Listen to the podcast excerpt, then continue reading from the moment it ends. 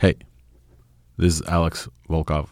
You're on ThursdAI, and I just gotta record this intro real quick because today marks one of the more singular days in AI that I rem- remember since I started recording Thursday Eyes, which was itself a singular day, March 14th, 11 months ago, when GPT-4 was released and announced. We since they we since then had a few days like this. GPT Dev Day was one such day, and today marks another one. Google has released an update to their model talking about 1 million tokens in the context window, basically unlimited. And then just a few, just an hour or two later, OpenAI said, you know what, we also have something in store and released the most incredible jump in capability of video generation, text to video generation. It's called Sora. And what you hear is us recording live, knowing only about Google, which came out mm, an hour and a half before we started recording. and then somewhere in the middle, I think minute 35 or something, you'll hear our live reaction to the incredibly mind blowing advancement in text to video that OpenAI just released. And I just wanted to record this as I'm finishing up the editing and about to start writing the newsletter to say days like this really are the reason why I'm all in on AI and I'm very excited about the changes and advancements. And I'm sure there will be more days like this going forward. We've yet to see what Apple came up with. We've yet to really see what Meta comes up with Llama 3, etc. And uh, yeah, I just wish you enjoyed this. And I'm, I don't have a lot of words here besides just letting you listen to the rest of the episode and say that I was very happy to be in San Francisco for this, the place where most of this happens. And I was very happy to be in company of good friends, both in the virtual world, those on stage in our Twitter live recording, and I was sitting across from Swyx, a friend of mine with whom I recorded an interview at the end of this. You can hear. I just couldn't let go of this chance. And we also had a conversation, besides the updates and the breaking news, we also had conversations with the folks who worked on some of the stuff we talked about.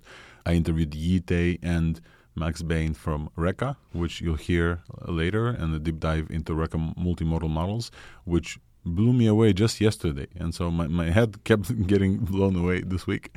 And I also interviewed uh, the folks who built Stable Cascade, a new stability model that outperforms the existing stability models, and Dome and Pablo. And all of those were great conversations, in addition to just generally the folks who joined me from week to week, Nisten and Pharrell and Alignment Lab. And we had Robert Scoble join us, uh, with whom I've been buddying up since uh, Vision Pro was released as he was expecting. And that blew me away just a week ago. And I'm very excited to share with you this whole thing.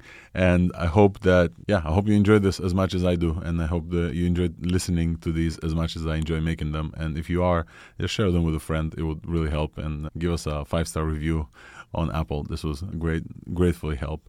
With that, I'll give you the Thursday, I think. This. All right, let's go.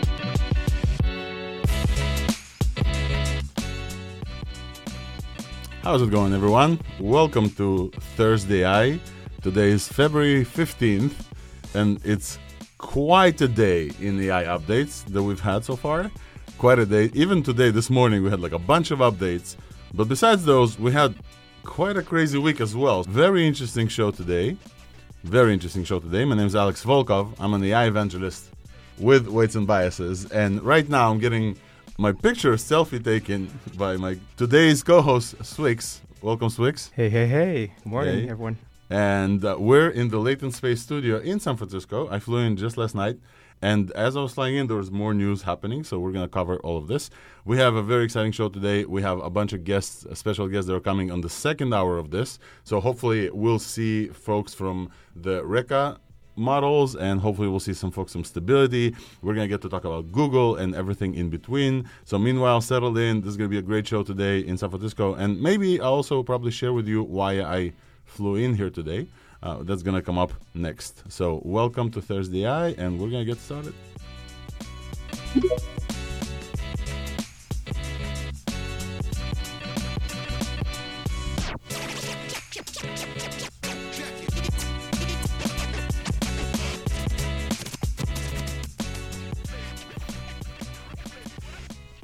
All right, there. Let's get started. Let me smoothly fade out the music. Say hi to everyone here on stage. Hey, Nisten, welcome.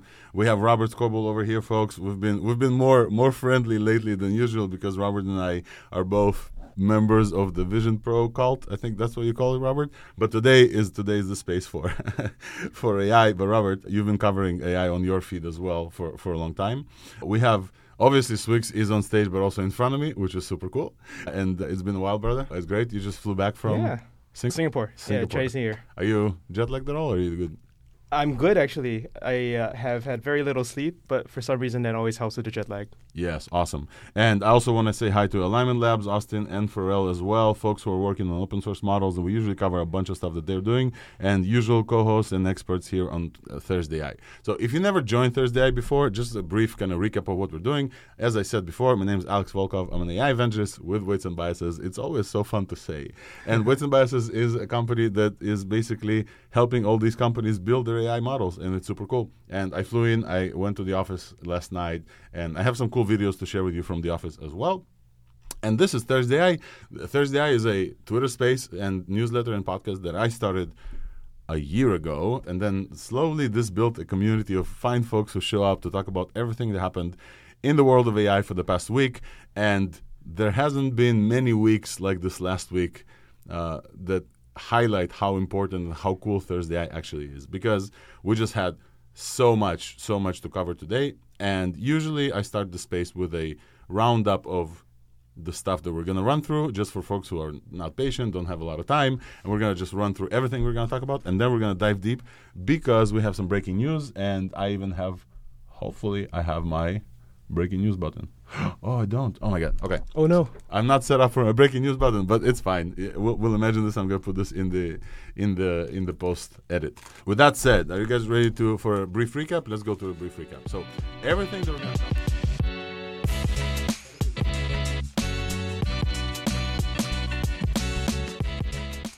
All right, folks, back for the recap. Today is Thursday, Thursday, I February 15th. This is a recap of everything we talked about. And oh boy, this was one of the worst days to be caught outside of my own personal p- production studio because my my breaking news button didn't make it all the way here and there was so much breaking news so obviously as i woke up the biggest breaking news of today was i actually cannot decide what was the biggest breaking news. So the first piece of breaking news from today was Google releasing uh, a teaser of Gemini 1.5, and 1.5 was not only a, a, continuation of Gemini Pro that we got last week. 1.5 actually was teased with up to one million, a whopping one million. Uh, tokens in the context window, which is incredible. It's just for comparison, ChatGPT is currently at 128, and Claude 2, the best highest offering up until Gemini was 200k with Anthropic Claude Advanced, and Google teased this out uh, of the gate with 1 million token, and their claim they have up to 10 million tokens of context window in, in in the demos which is incredible. And they've shown a bunch of demos. They did the needle in a haystack analysis that we've talked about from greg Kamradt and just quite an incredible release from them. They talked about that you can put a whole like hour of a movie of a, the, the, Dust, Dustin Keaton, I think it's called, uh, and then you can actually ask questions about the movie. It will give you the exact time step of something happens. They talked about it being multimodal, where you can provide a sketch and say, "Hey, when this this scene happened," it will pull out like just like incredibly like magic, mind blowing, mind blowing stuff. And all of this needs a lot of context because you take this video, you take this video, you turn it into images, you send this into context. Uh, they also talked about you can send 10 hours of audio within one prompt and then some add uh, prompts on top of this. And the quality of retrieval is very very high. You're talking about like 90 plus percentage 95 plus percentage in in the haystack which is incredible. Again we had enrico Shippole, a friend of the pod who worked on the yarn paper and the rope methods before extending the llama context and he brought like four papers or something that show that open source is actually unlocking this ability as well. And not only today was incredible day just generally. But not only Google talked about a large context window, we also saw that Nat Friedman and Daniel Gross just invested $100 million in a company called Magic, that they also talk about multimodality and large context window up to 1 million as well. So it was very interesting to see both of them release on the same day as well. We then geeked out about Gemini. We talked about Andrej Karpathy leaving OpenAI and, and invited him to come to ThursdAI and to Latent Space as well. And then we also mentioned the OpenAI adds memory uh, and personalization to ChatGPT GPT, which is super cool. They didn't release it to many people yet, but personalization is my personal thread of 2024 because these models, especially with the larger larger context window with perfect per, perfect recall, these models will become our buddies that will remember everything about us, specifically, especially tied into different devices, like the tab that's somewhere here behind me is getting built in San Francisco. We we briefly mentioned that NVIDIA released a chat with RTX local models that you can download and run your NVIDIA GPUs. It has RAG built in. It has a chat with YouTube videos and it's super cool. We talked about Cohere release an Aya 101 multimodal, and uh, our, our, friend of the pod, Pharrell, was talking about how he wasn't finding like super impressive. Unfortunately, he dropped in the middle of this. Apologies, Pharrell, but Cohere released a, a big multimodal, which is also pretty cool. We mentioned that Nomic, our friends at Nomic, which we mentioned last week, released open source embeddings, if you guys remember remember, they released an update to those embeddings, uh, Nomic Embed 1.5, with Matryoshka embeddings. Matryoshka is obviously the, the, name for the Russian doll that like sits one inside the, each other. And we're gonna actually talk with the authors of the Matryoshka paper in not the next Thursday, the, the next after that. So we're, we're gonna cover Matryoshka, but it's what OpenAI apparently used, not apparently confirmed, they used to reduce dimensions in the API for embeddings. Super cool. We're gonna dive deep into this as we're gonna learn. I'm gonna learn. You're gonna learn. It's, it's gonna be super cool. And as we are talking about, I got a ping on my phone because I'm subscribed to all updates from their main account, and we had a collective holy shit moment. Everybody's jaw was on the floor because OpenAI just released Sora, which is a foundational video model, text to video model that just blew us the F away, pardon my French, because of the consistency. So if and if you've seen the how should I say the area of video generation has been has been uh, evolving fairly quickly, but not as quick as what we just saw. We saw first we saw uh, attempts at taking stable diffusion and rendering frame by frame, and uh, the consistency wasn't there. It was uh, moving from one to, to to another, like the face would change and everything. You guys saw this, right? So we moved from the hallucinatory kind of videos uh, towards consistency videos where stable diffusion recently released and gave us svd which was like one to two th- to three seconds videos runway ml gives you the option to choose where the video is going to go if it's going to be zoom in like brushes all these things and now all of them seem just so futile because uh, OpenAI's sora can generate up to 60 seconds of a video. And honestly, we were sitting here just watching all of us just open the Sora website and we're just mind blown away by the consistency and the complexity of the scenes that you can generate, the reflections. There was one scene where a woman was walking through the a very busy street in Japan and her coat stays the same, her face stays the same. There's another where a Dalmatian dog climbs out of one window and jumps into another. All the spots on the Dalmatian are perfectly in balance. The legs are it's it's really unbelievable how high quality of a thing OpenAI released. And what's unbelievable to me also is that the jump from what we saw in video to the open source stuff or even the runway stuff and Pika stuff, the jump in, in, in fidelity, in quality, in consistency is so much higher than the jump from like 200,000 tokens to um, 1 million token that Google did. So it does feel like some folks in OpenAI sat there and said, hey, Google just released something. It's super cool. It's picking up attention on Twitter. Let's let's release something else that we have behind the scenes. It looked super polished. So shout out the folks who worked on Sora. It's really, if you haven't seen the videos, you'll see them in show notes and definitely you'll see them everywhere because Hollywood is about to get seriously, seriously disrupted with the just the level of quality is amazing.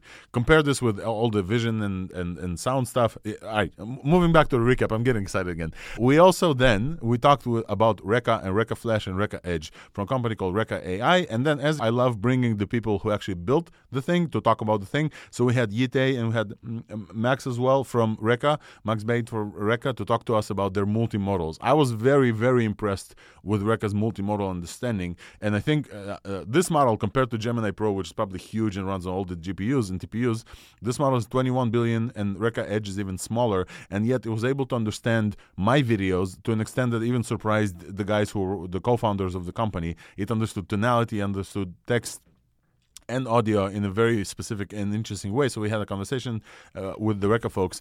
And continuing on the thread, we also had a, a new model from Stability called Stable Cascade that is significantly faster than SDXL and generates hands and text out of the blue. It's based on something called Wurstchen, which is we learned is a hot dog today, and uh, we had the folks that work, behind this, uh, Dome and. Um, I, am blanking on the name of the other author that, that, joined. I apologize. It was a very exciting day. So we had a conversation with the guys behind Wurstchen and uh, Stable Cascade as well. So definitely check this out. We mentioned the Whisper Kit uh, runs now on WatchOS, which is quite incredible because Siri's voice to text is still not that great. And I think that's mostly of what we discussed. And then I flipped the mic on my on my friend here that sits in front of me, and I just had a deep dive interview with Swyx in the latent space. He just posted a few uh, images uh, as well, and it was a great conversation as well. So definitely worth a follow and a listen if you haven't listened to this. With that, I think uh, we recap a Thursday AI on one of the more seminal days that I remember in the AI, one after another, and we all hope that uh, they will just release Llama 3. Unless I miss some stuff that's very important, and just double check. Nisten, out of the stuff that we've sent, did I miss anything else? Swyx, did I miss anything else?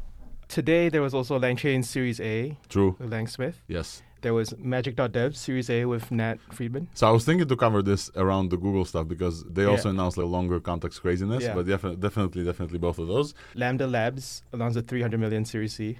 Oh wow, yeah. I, I, even commented. I said, "Hey, Mitesh, like good." So we love Lambda definitely. M- most of the stuff that that we play around with is happening in Lambda, and Lindy also had their GA launch today. Oh, nice. Okay. D- today was a very bad day to launch things because everyone else launched things. Yes. If you're not Gemini, it's going to be a struggle to. I was just thinking magic.dev, and I guess let's move to just discussing kind of the, the breaking news of the hour as we already is. Uh, let's talk about Google and Gemini 1.5. Do we do a musical transition? Sure, let's do a musical transition. Where's my.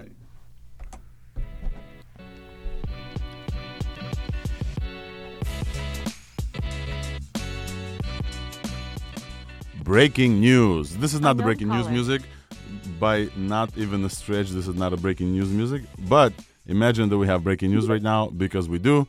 Just an hour or so ago, we had an update from Jeff Dean and then Sundar Pichai and then a blog post and then a whole thread and a bunch of videos from Google. And if you guys remember some Google videos from before, uh, these seem more authentic than the kind of the quote unquote fake video that we got previously with Gemini Ultra. So, just a week after Google released Gemini Ultra, which is now available as aka Gemini Advanced, and just a week after they killed Bard almost entirely as a concept, they now teasing, teasing did not release, teasing Gemini 1.5.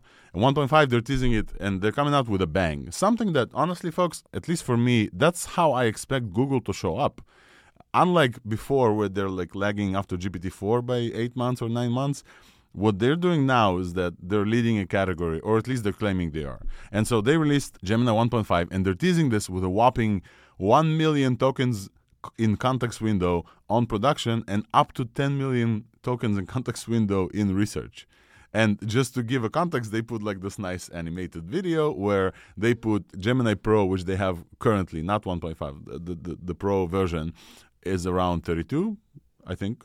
And then they have GPT-4 with 128, and then they show Claude 2 is at 200k, and then Gemini 1.5 is a whopping 1 million tokens, which is ridiculous. Not only that, they also came a little bit further and they released it with the needle in haystack analysis from our friend Greg Kamradt, which usually does this. I will not be able to pronounce his name. Uh, I asked Greg to join us. Maybe he he will. Uh, a needle in a haystack analysis that analyzes the ability of the model to recall whether or not it's able to actually process all these tokens and actually get them uh, and understand what happens there. And quite surprisingly, they show like 99% recall, which is incredible. And we all know previously in long context windows, we had this dip in the middle. We've talked about the the the butter on toast ana- uh, analogy where the context or uh, context or attention is like the butter and uh, context window is the toast and you spread and you don't have enough for the whole uh, toast to spread evenly we've talked about this it doesn't seem at least on the face of it that they are suffering from this problem and that's quite exciting. This is exciting because also this model is multimodal, which is very important to talk about. They definitely show audio and they are able to scrub through I said they said I think they said ten hours of audio or so. which is quite incredible. Imagine just throwing 10, 10, hours of audio and, and say, hey, when when did Alex talk about Gemini in ThursdAI? That would be that would be super dope.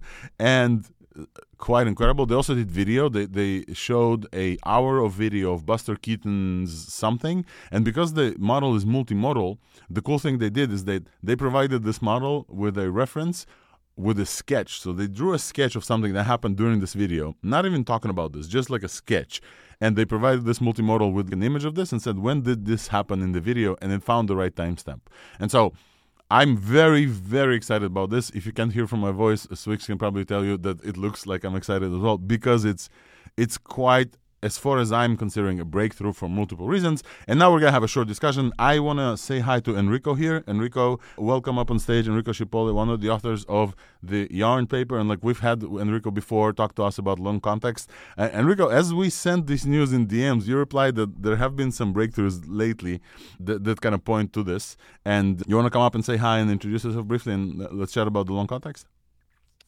Hi, Alex. Yeah, so there actually have been a lot of research improvements within the last couple months, even from before we submitted Yarn. You could still scale even transformers to millions of essentially context length back then. We previously in Yarn worked on scaling the rotary embeddings, which was a traditional issue in long context. So, I, I, if you don't mind, I'll, I'll, probably go through some of the, research really quickly because, unfortunately, so on January second, there was one called it's called LLM, maybe long LM. That's a, a mouthful essentially, but they were showing that you can process these long input sequences during inference using something called self-extend, which allows you to basically manage the, the context window without even fine-tuning these models. And then on January 7th, 2024, there was another paper that released. It's called Soaring from uh, 4K to 400K, which allows you to extend like the LLM's context with something called an activation beacon. With these activation beacons, they essentially condense raw activation functions in these models to a very like compact form, which essentially the large language model can perceive this longer context even in a smaller context window the the great thing about these activation beacons or the LLM, maybe long LM, is essentially they, they only take a few lines of code to modify the transformer architecture and get all these massive performance benefits for long context inference. Are you serious? Are, are we getting one of those breakthroughs that take two lines of code, kind of like? No, so basically, all like of these require minimal code changes to even be able to scale to to long like token counts, whether it's audio, video, image, or text. Uh, text is generally like the, the shortest token count. If you look at something like Refined Web or Slim Pajama, the the average token count of a piece of text in that is only anywhere from 300 to 500 tokens. So this is actually generally a data centric issue too when you're talking about long context with e- even training a standard natural language processing model. The thing about audio and video is is these have a ton of tokens in them. And the one good thing, the, the final note I'm, I'm going to put in, unfortunately, before I have to head out, I know this was a lot of information. I can link these research. Yeah, we're going to add some some of this we're gonna add some some links. The links that I'd be able to find, Enrico, if you can send me, yeah, I'll add to the show I'll, notes. I'll send well. you all the research I, papers. Yeah. You want to land one last thing before we move on? Yeah, go ahead. Yeah. So uh, just the last thing on January 13th is is there was this paper called "Extending LLM's Context Window with Only 100 Samples," and they were essentially able to show that even in a, a very limited amount of long context samples, you're able to massively improve the context lengths of these models. Uh, I, I, should mention these are the papers that I, I found did pretty rigorous evaluation overall because a lot of them there, there's a huge problem in long context evaluation. But I, I feel these authors generally uh, applied their knowledge pretty well, and, and the, these results are really impactful. So even for the open source community, because you don't need a lot of computational power to be able to scale these context windows massively now. And so, that's basically everything I wanted to say. So thank you, Enrico. Thank you, folks. Uh, folks, definitely uh, give Enrico a follow. And we have uh, quite a few conversations with Enrico. If somebody in the open source community knows about long context, Enrico is that guy. And we're we're definitely going to follow up with with the links in the show notes for a bunch of this research. And I think just to sum up, Enrico, there have been breakthroughs, and it doesn't look like Google is the only folks who come up today. Not Nat Friedman and Daniel Gross, the guys who have AI grant. They have the Vesuvius challenge recently and invest in everything AI possibly. They just announced an investment in Magic that they have a hundred million dollars investment, quote unquote. We were so impressed with these guys when we decided to give them a hundred million dollars from Friedman, and they also talk about a model that does something like 10 million context windows. Flix, you wanna you wanna talk about the magic thing? They first talked about this last year, like six months ago, and then went completely silent. So we didn't really know what was going on with them. So it's good to see that this is at least real, because six months ago they were talking about five million token context model, but no, nothing was demoed, not even like a little teaser graphic or anything like that. But for Nat to have invested in this amount, I think it's a huge vote of confidence. Yeah. And it basically promises that you can do proper code base embedding and reasoning over an entire code base, which it's funny to have a code model that specially does this because Gemini could also potentially do this. They It's- showed in their examples 3JS. Did you see this? No, I didn't see the 3JS, but okay, yeah.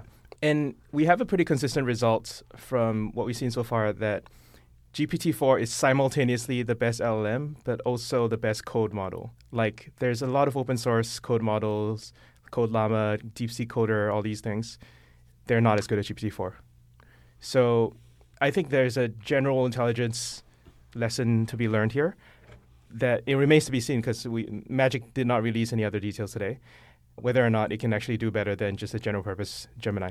Yeah, and so the example that they showed is actually they took uh, 3JS, if, if if folks know the 3JS library from Mr. Doob, and they embedded all of this in the context window and then asked questions, and it was able to understand all of it, including finding incredibly huge uh, code base. And I think I want to just move this conversation. Yeah, Nisna, go ahead. I see you. I see you unmuting. And folks on the stage, feel free to raise your hands if if you want to chime in. We'll hopefully get to some, some of you, but we, we we have a bunch of stuff to, Oh, to chat about as I, well. I'll just quickly say that there are still some drawbacks to these systems. And by systems, the long context models where you dump in a whole code base or entire components in.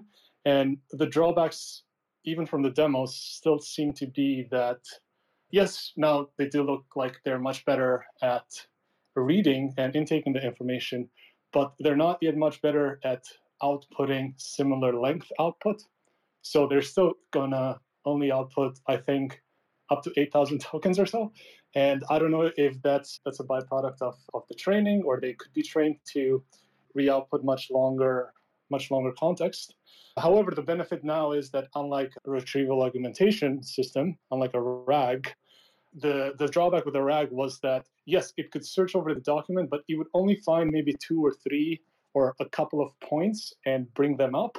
Whereas this one is more holistic understanding of the of the entire input that, that you've dumped in. But again we're not quite there yet where they can just output a whole textbook. That's that's what i mean. So that's the thing that's the next challenge to solve So I think I think the the immediate reaction that I had is very similar to what you had, Nisten. RAG is something everybody uses right now, and we've talked about long context versus versus something like a RAG before. And the usual conversation we have is usually about cost. How much does it cost you pair, pair these tokens, right? If you send 10 million tokens and each token is like a cent, you're basically paying 10 million cents for, for every back and forth. Also, speed and, and user experience. If your users are sitting there and waiting for 45, 60 seconds because you sent a bunch of context, if you can solve this with RAG, then RAG is probably a better approach for you. However, however, this specifically looks like at least from the examples that the Google did, they showed the video transparently. They sped up the inference, but I saw something where, with at least the video question, it took them around 40 seconds to extract a frame of a video of an hour. They sent an hour worth of context of a video within this thing, and it took them 40 seconds for this inference.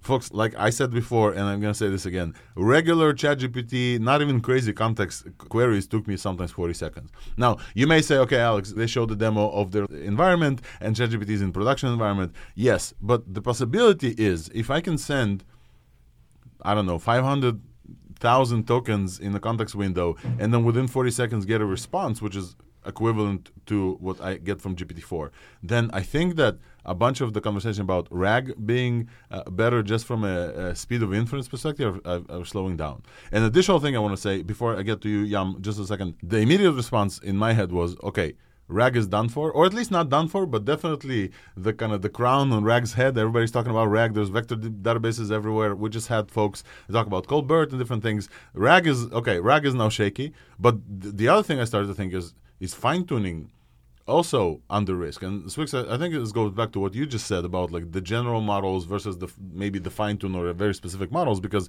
if a general model can take a whole book, and they had an example about this where there was a very low research language, Kalamathi, Kalabati, something like this, and there's only one book that's a dictionary for this language. They literally threw the book in the context window, and the model was able to, from context learning, to generalize and understand this and perform better than fine tuned models. And I'm thinking here, okay, RAG is the first thing to go. Is fine tune second? Are we going to stop fine tuning and sending context? So, Swyx, want to hear your reaction about about the language thing, and then we're going to get to Yam, and then we're, we're going to ask some more folks.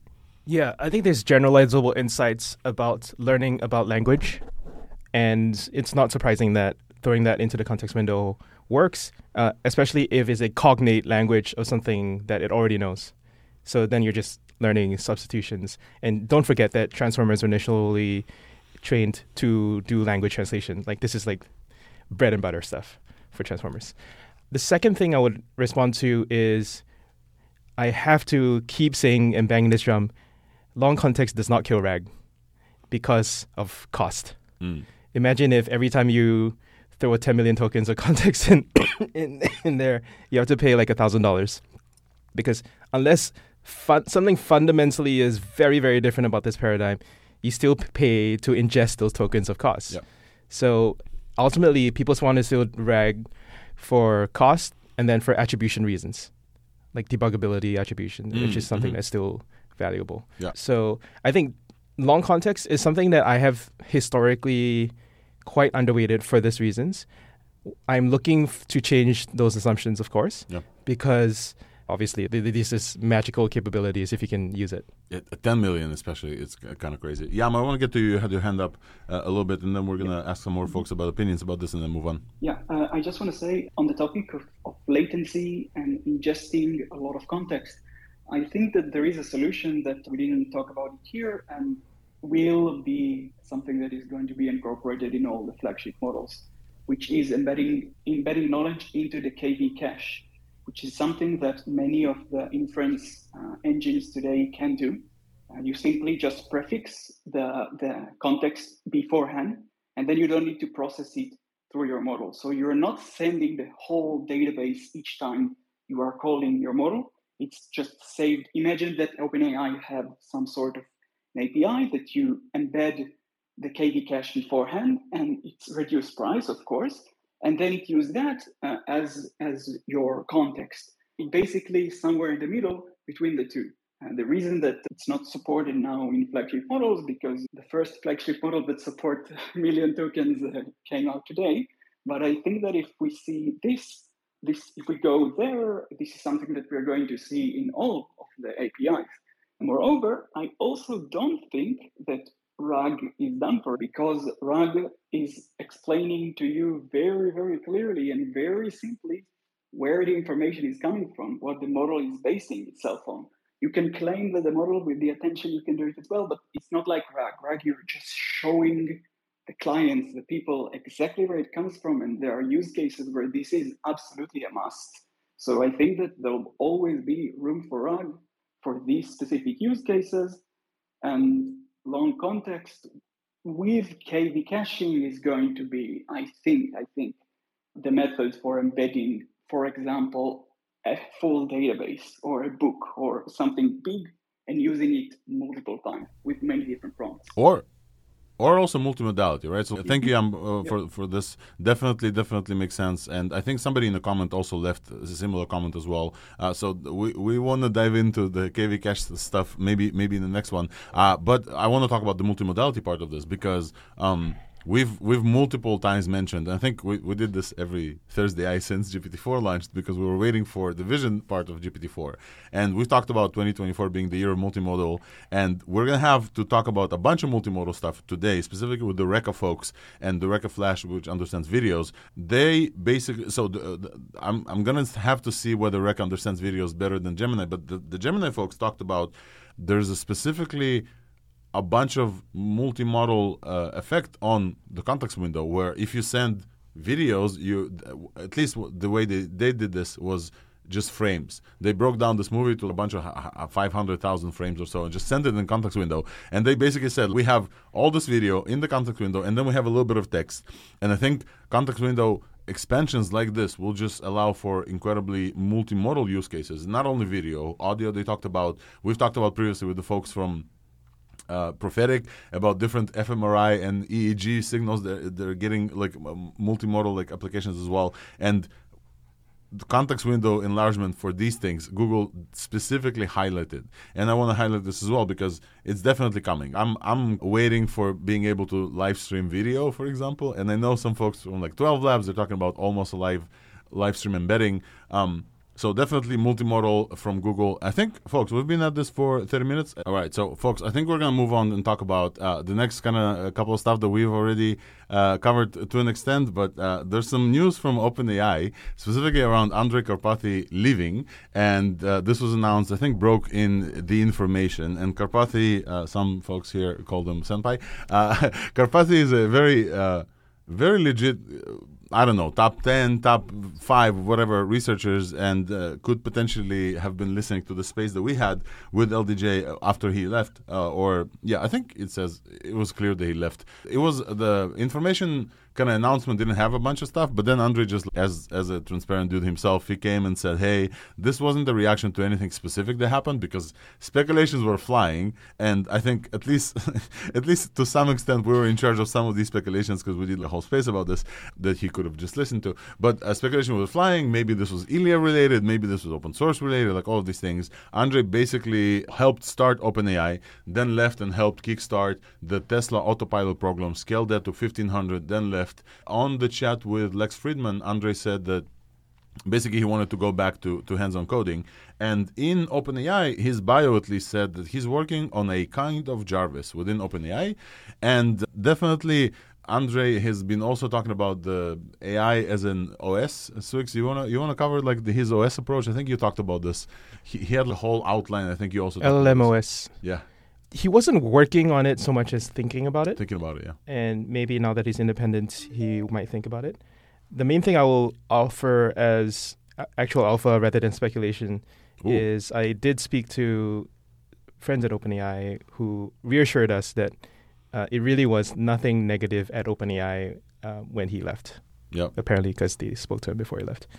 Um, so yeah, he's for, for uh, the way I describe it is he's following his own internal north star, and every time he does that, the rest of us win. And definitely the rest of us win. The open source community is hoping, or I've seen many, many multiple takes that say, "Hey, Andrej will unite like the the, the bands of open source, the different bands of open source." Andrej posted this thing on his uh, where like his calendar was just free, which shows maybe part of the rationale why he left because meetings and meetings and meetings and everything, and now he can actually work. So shout out to Andrej Karpathy for all he did in OpenAI and uh, for all he's going to continue to do. We're going to definitely keep up to date with the stuff that he releases. Andrej, if you're listening to this, you're more than welcome to join. We're here on every Thursday. You don't have to have a calendar meeting for this. You can hop on the space and just join. Also on the topic of OpenAI, they've added memory to ChatGPT, which is super cool. They released a a teaser. This I, I, didn't get into the beta, so they released it to a limited amount of people. They added memory to ChatGPT, and memory is very very cool the way they added this as well. So I've I've said.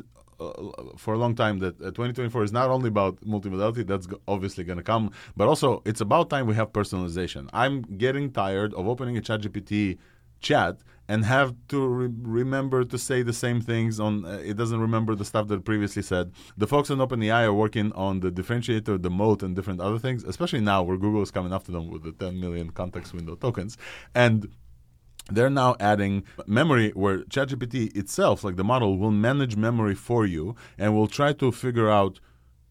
Oh, OpenAI! Oh my God! Breaking news. OpenAI just shared something as I'm talking about them. You guys want to see this? Literally, I got a notification What from OpenAI as I'm talking about this. What? Let's look at this. I dude, I needed my my breaking news button today. OpenAI said, introducing Sora, our text to video model. Sora can create videos for up to 60 seconds. Feature, holy shit, this looks incredible. Oh my god! Somebody please pin this to the to this. Nisten, you have to see. The, the, there's a video, 60 second video, folks. Yo, this is Like, all of the- Oh my god! Breaking. I have to put the breaking news button here. Holy shit! So, folks, just to describe what I'm seeing, because uh, somebody please pin this to the top of the space. Every video model we had so far, every video model that we had so far does three to four seconds. Pika, uh, the other labs, I forgot their name now. Runway. All of these models, they do Oh a stable God, video Runway. diffusion. they do three to five seconds, and it looks like wonky. This thing just that they show generates a 60 second featuring highly detailed scenes and the video that they've shared i'm gonna repost and somebody already put it up on space has folks walking hand in hand throughout a there's a zoomed in like behind the scenes camera zooming in there's a couple consistent i i cannot believe this is generated holy shit uh, th- the consistency is crazy. Nothing changes. You know how like previously video would jump frames and faces and uh, things would shift. Oh, wow. Okay. So I guess we should probably talk about this. Reactions from folks. I saw LDJ. You wanted to, to come up to see the reaction. I'm still kind of a little bit. Honestly, it looks crazy. It looks really good quality. Better than uh, most vi- uh, text to video models that I've seen. Holy shit. Okay, so I'm scrolling through the, the page, uh, folks. Yeah, those who are, who are listening, uh, OpenAI.com slash Sora.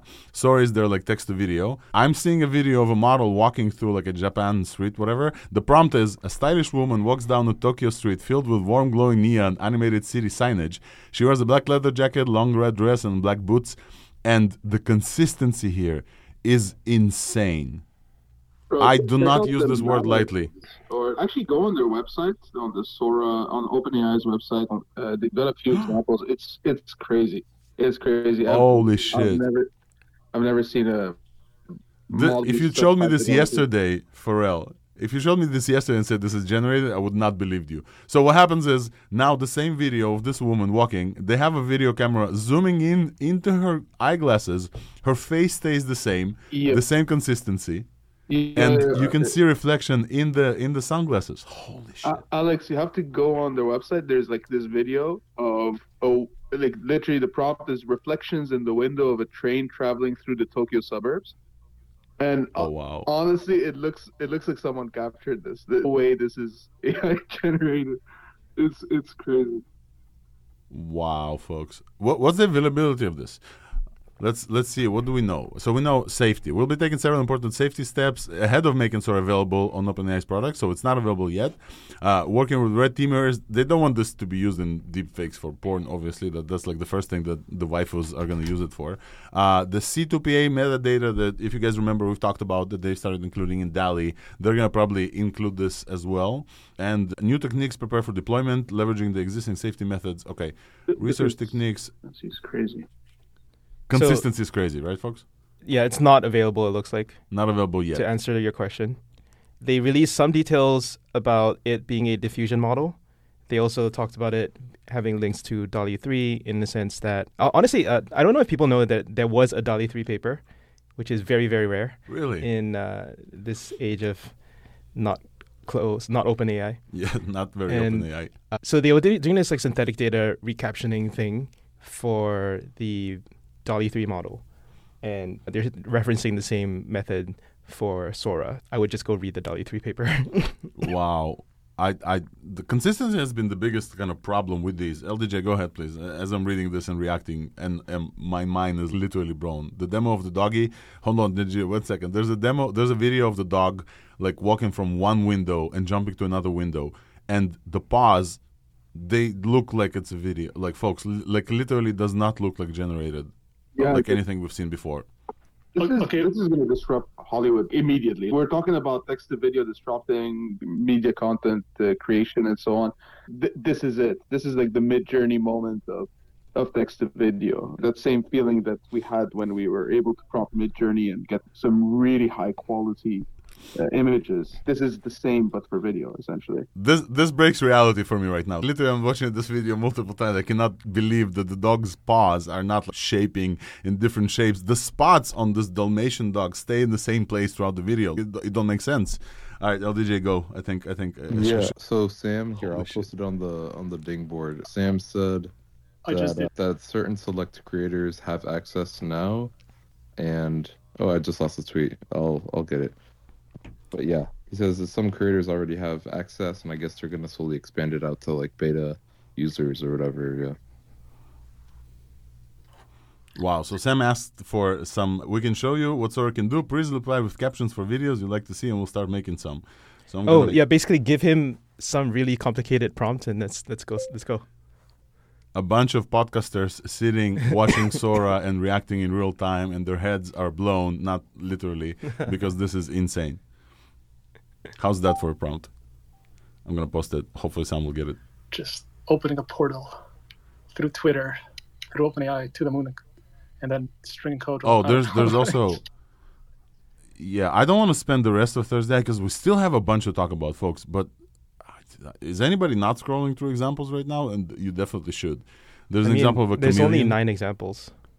What, what do you mean? They- The whole no website has a bunch. Scroll down. There's like every every kind of example has more Oh, okay, okay, okay, scrollies. okay.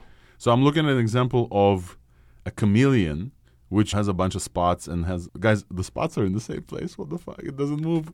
Yeah. It does not look like. Yeah. Honestly, let's do this. Everybody send this to your mom and say, "Hey, mom, is this AI generated or not?" Like older folks will not believe this shit. Like they I, would. I will say Or, what's the most impressive is Compare this to Google humans, Lumiere. right? Like humans. I don't know. try- I think Wait, you guys covered Hold that on, last Pharrell. week. I think I think we're talking over each other. G- give us a one sec, Swyx, and then Pharrell. Oh, sorry. Yeah, there's a bit of a lag. Oh, I thought I was Oh no, speaking first. nothing. Just uh, compare this to Google Lumiere, where they release a bunch of sample videos as well. Yeah. But you could, the the I was impressed by the consistency of the Lumiere demo videos. They would they demoed sort of pouring syrup onto a pancake, and then infilling the syrup and showing that it would be pretty realistic in pouring that, all that syrup stuff. Didn't really see that kind of very technical test here, but the resolution of these videos and the consistency of some of these movements between frames and the ability to cut from scene to scene is way better, instantly way better. I was thinking that Lumiere was like state of the art a few weeks ago, and now it is completely replaced by Sora. This is a way better demo. I think OpenAI is showing Google how to ship. OpenAI decided to say, you know what, Google, you think you can one up us with the context window? We got another thing coming because Yeah, I've just pull up the Lumiere page and then pull up the Sora page and just look at them side by side, and you can see how much and Lumiere, like. Lumiere was mind blowing as well. Go ahead, Pharrell. Go ahead, because we're we're still reacting in real time in this whole ridiculously impressive. Yeah, I, I was just saying that the the most impressive thing are is like the, how alive these video shots feel, right? Humans talking, action scenes, like all the text to video models that I've seen so far and I've uh, I've used were very very simplistic, right? It felt like more like you're animating an image to do very minor movements. It wasn't actually alive in any way, but Sora's text to videos is is nuts. The quality, the consistency, the the action, like the, the actual action of, of the of the characters. I wonder how much like granular control do you have on a scene to scene basis. I know like Google released uh, like a paper I think a few months back where they had like basically like a script that allowed the the like for much more long form video content, but I'm not sure if that's the case here. It, it's just it's just really impressive. It's it's really impressive. I want to say one of our friends, uh, LaShawn, just sent at the bottom of the page. It says Sora serves as a foundation model that can understand and simulate the real world. what the fuck?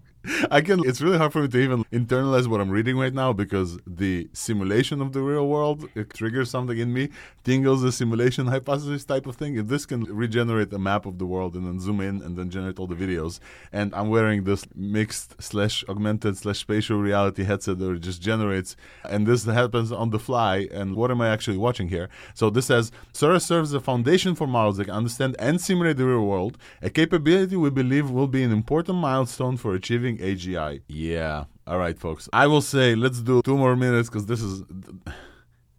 I can't believe we got both of them the same day today. Holy shit. We got 10 million context window from Google announcement, which is incredible. Multimodal as well. I like my, my, my whole thing itches right now to take the videos that OpenAI generated and shove them into into Gemini to understand what it sees and see if, if it understands. It probably will. Wow. I think that would make this Thursday a tiny bit even more awesome is if Meta comes out with Llama 3. I Too much, too much, too much. No, that's it's, it's gonna be too much. We need we need a second to like breathe. Yeah, definitely, folks. This is a literal like singular day again. We've had a few of those. We had one on March 14th when ThursdAI started. OpenAI released GPT-4. Anthropic released Claude. I think on the same day. We had another one when OpenAI Dev Day came about, and I think there's a bunch of stuff, other stuff. I consider this to be another monumental day. We got Gemini 1.5 with uh, with a potential 10 million context window, including incredible uh, results in understanding multimodality in video, up to an hour of video, they say, then up to 10 hours of audio. And then we also have some folks from Reka that are going to come up soon and talk about their stuff, which is they just with all due respect with Reka folks, th- this news seems bigger, but they still launched something super, super cool we're going to chat about. And now we're getting, it just, the, the, the, the distance, we're used to jumps. We're used to state of the art every week. We're used to this. We're used to this model beats this model by fine tune, whatever. We're used to the OpenAI leaderboard. This is such a big jump on top of everything we saw from stable visual diffusion, from what they called again? I just said their name, uh, run, uh, Runway. I forgot the, always forget their name. Poor Who are they? guys. Yes, poor Runway. From Pika Labs, from from folks who are generating videos. This is just such a huge jump in capability. They're talking about 60 seconds. Oh, Meta just announced JEPA. Yeah, I don't know if JEPA is enough. Like, people are commenting about uh, JEPA, and I'm like, okay, wait, hold on. You you spiked my heart rate when you said Meta just announced. I was like, what the fuck? Meta literally just came out with an announcement of V-JEPA, supervised learning for videos. But I, folks, unless they come out with Llama 3 and it's multimodal and it's available right now, not, Meta is not participating in the singular day Oh, wait, of, this of February cool. So 15th. this is this is something actually a paper us. they came out with like about a month ago, but this is for video understanding. So this is pretty much like for input of video, while OpenAI's model is for output of video. It just, I will say, it's a research thing, right? So they're not showing anything there, unless I'm mistaken. Um, I kind of, so I, I still have a bunch of stuff to, to, to give you updates for, and we still have a bunch of interviews as well. There's a new stability model, but I'm still like blown away, and I just want to sit here and watch the videos. Is this what Ilya saw? Yeah, somebody reacted like, "What did Ilya see? Did Ilya see a generated video and the model understanding this, and that's why? That's why." No, I think I think I think AGI has been achieved internally at this rate. Wow, I, I I'm I'm still blown away. Like I, if a model can generate this level of detail in very soon, I just want to play with this. I wish I wish we had some time to. To, to I, I, was one of the artists, and I hope that somebody in the audience here is, and that they will come to talk about this on Thursday. I and uh, because I'm yeah I'm still mind blown. So I see quite a few folks that I invited that I wanna I wanna welcome to the stage. VJEP understands the world while Sora generates one. That's the comment that some folks led. And okay, okay, v- VJEP is going to be something we definitely cover because Meta released this and Meta are the goats. Even though, yeah, no, Meta is definitely goats. I'm just a little bit lost for words right now. Yeah, so if people have watched a lot of speeches from Yann LeCun, is the, the main idea is that these AI models are not very good at understanding the world around them or thinking in 3D. So in some ways, you could reason out that a cat is a lot more intelligent. Even if it was blind and it couldn't smell, it could still figure out where to go and find its letterbox. Stuff like that. This is one part that's missing from the world model that they get purely just from word relationships or, or word vectors.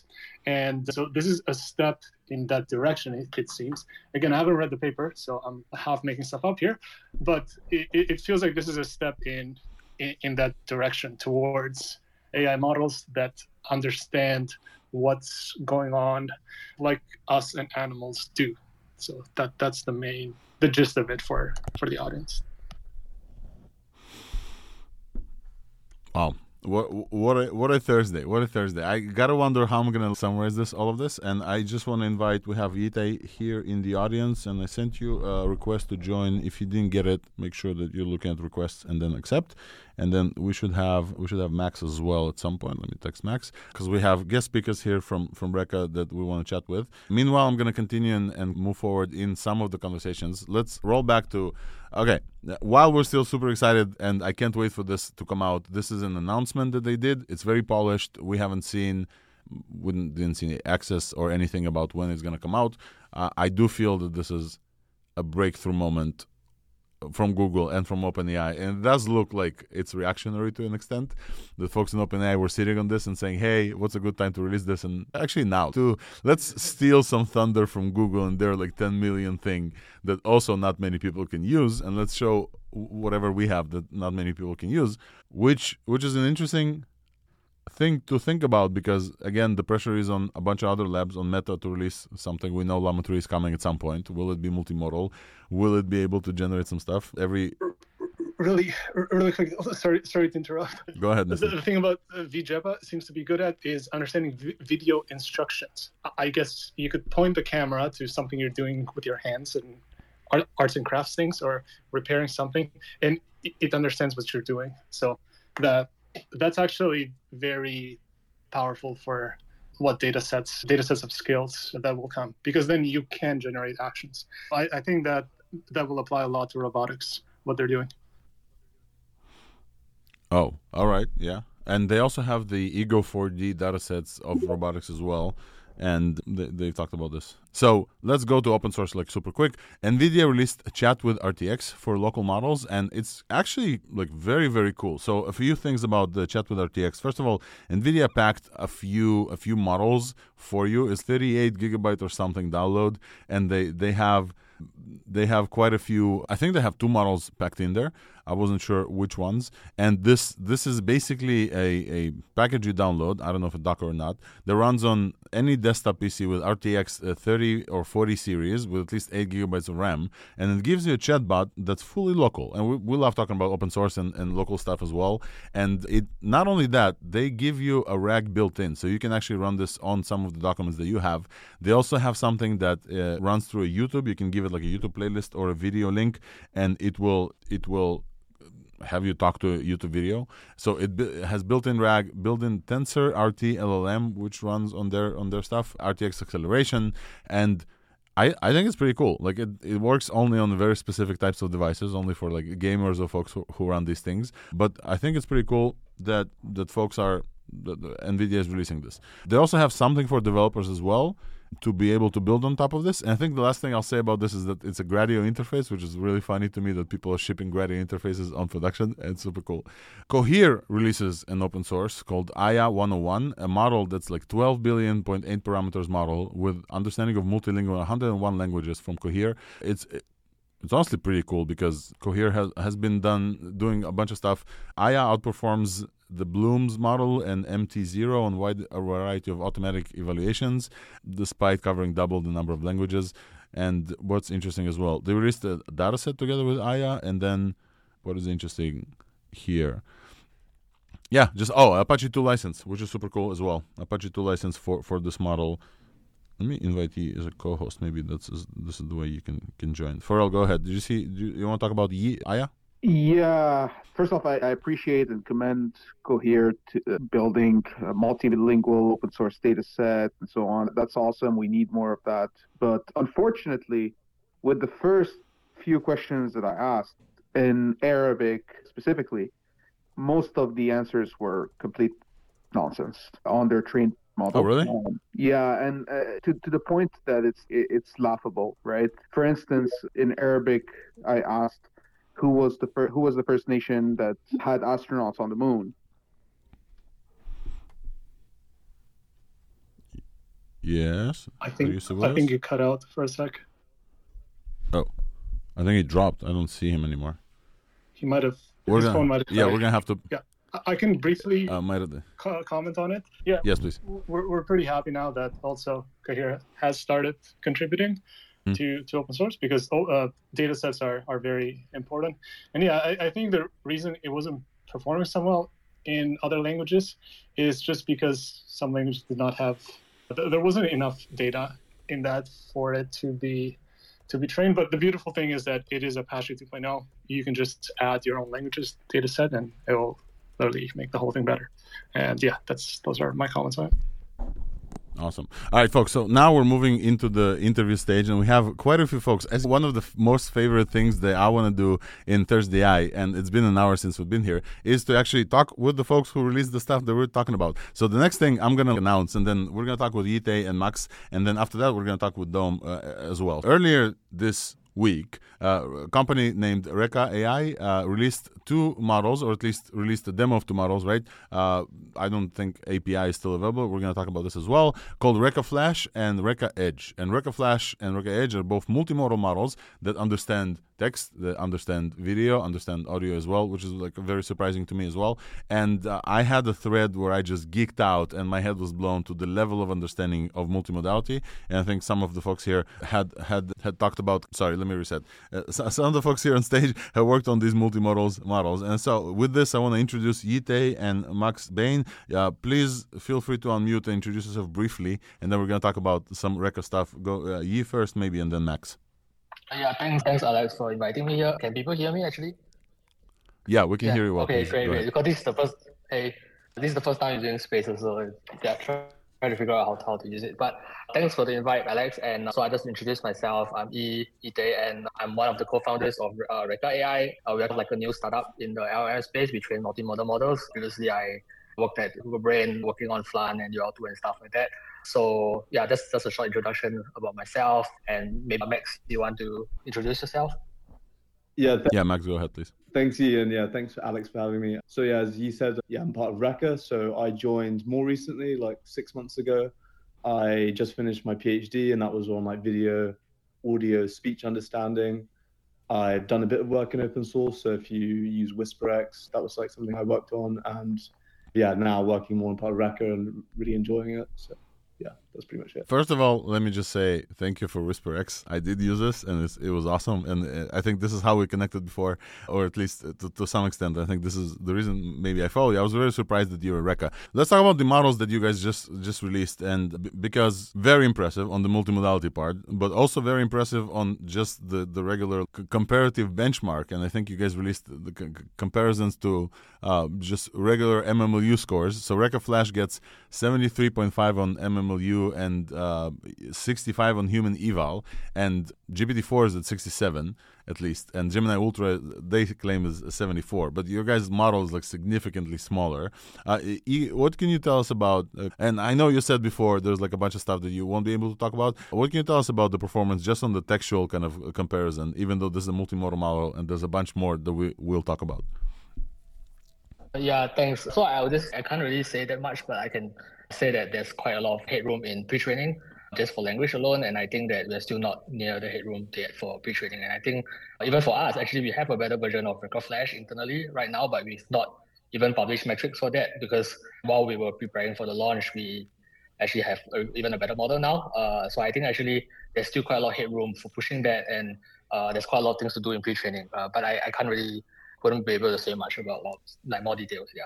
About specifics. I did see uh, the comments that you left in your thread that you talked about the, the folks who do foundational models from scratch. They there's a lot of a lot of creation they have to do in the process as well. And it looks like at least some of this amount some of this amount of hard work you guys had to go through in order to train these foundational models.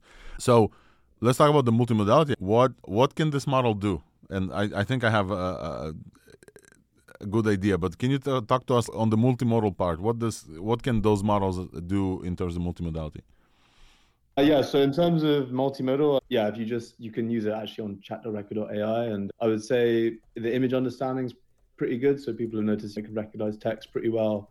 Yeah, more nuanced details, which tended to be a big issue with VLMs. Like they used to be quite biased or hallucinate a lot. I think in Reka Flash we noticed that dropped a lot. So I think kind of image understanding is, I'd say, yeah, pretty on par with Gemini Pro or a bit better. But yeah, that's up to the jury. The video uh, understanding is also pretty good. We limit it to a one minute input.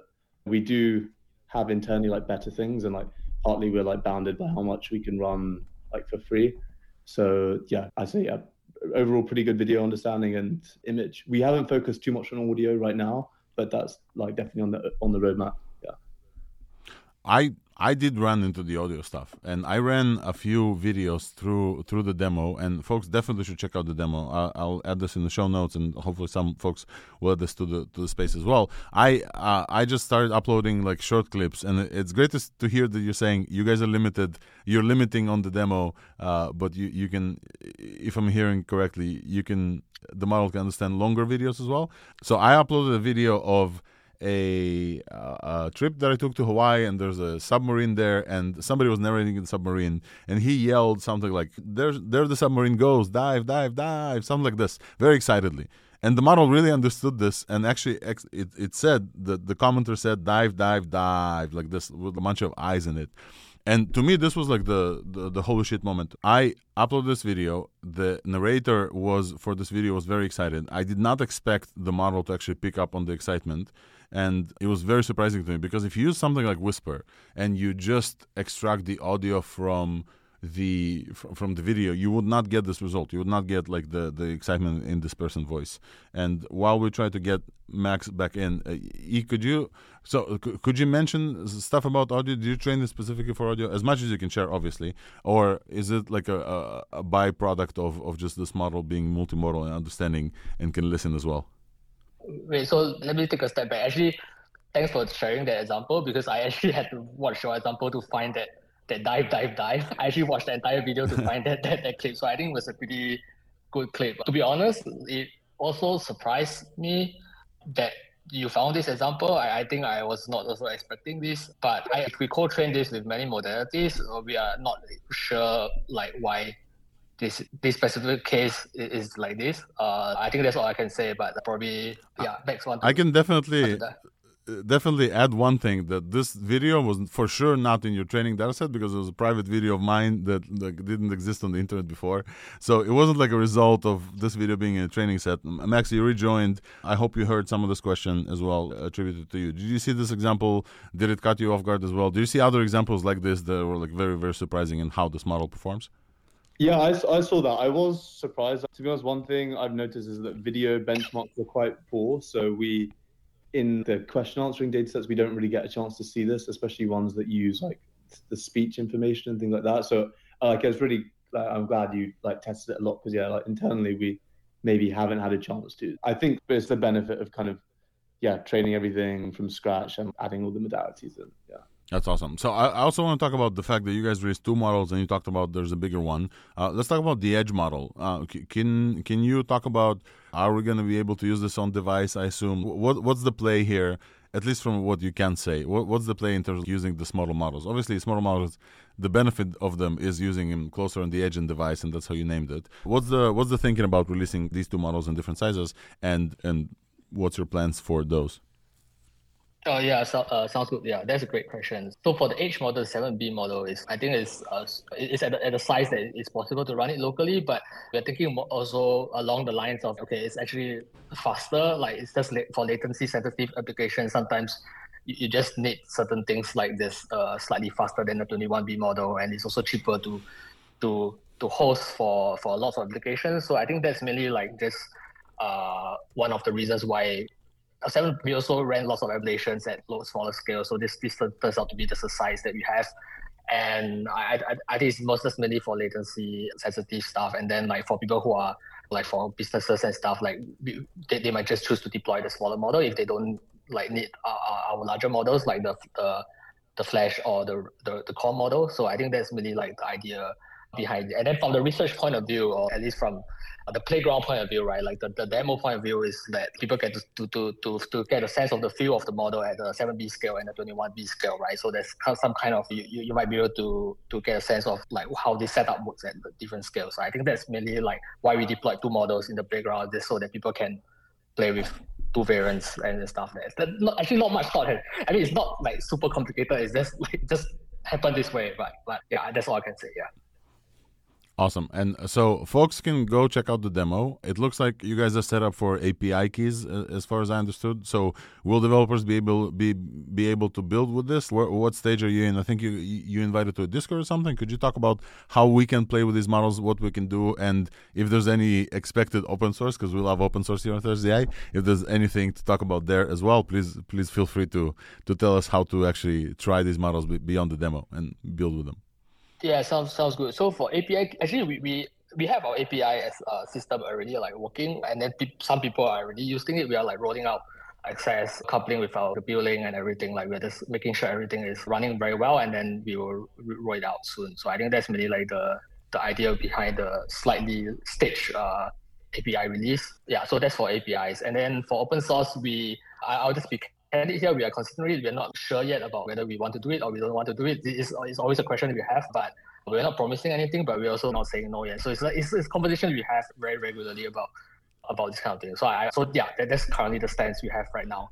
But we are, we are writing a, we are writing a tech report. It's not like a paper paper, but it's also not going to be that there there'll be some details in the tech report, but not complete details, but some details. But yeah, so I think that's mainly like the extent of like how we're thinking about things right now. Yeah. Awesome. So first of all, I want to consider you guys friends of Thursday I. Thanks for coming on the pod. And here we definitely love open source. We talk about it all, all the time, and uh, we just like champions of open source. So if you do release anything open source, you're welcome to come back and uh, as well. E and Max, we have Swyx here. I'm actually in Swyx's audience, so you can hear him from the my microphone. And Swyx has a few follow up questions for E and, and Max as well. So Swyx, go ahead. Oh, sure. Yeah. Hey, I actually tried to set up. Uh, chat with you uh, when I was in Singapore, but uh, didn't happen. So sorry about that. Uh, no worries. No uh, but I would actually want to just just chat with you more about something that you hinted on your announcement post. You talked about how much of the infra you had to rebuild, you know, after leaving Google and joining Reka.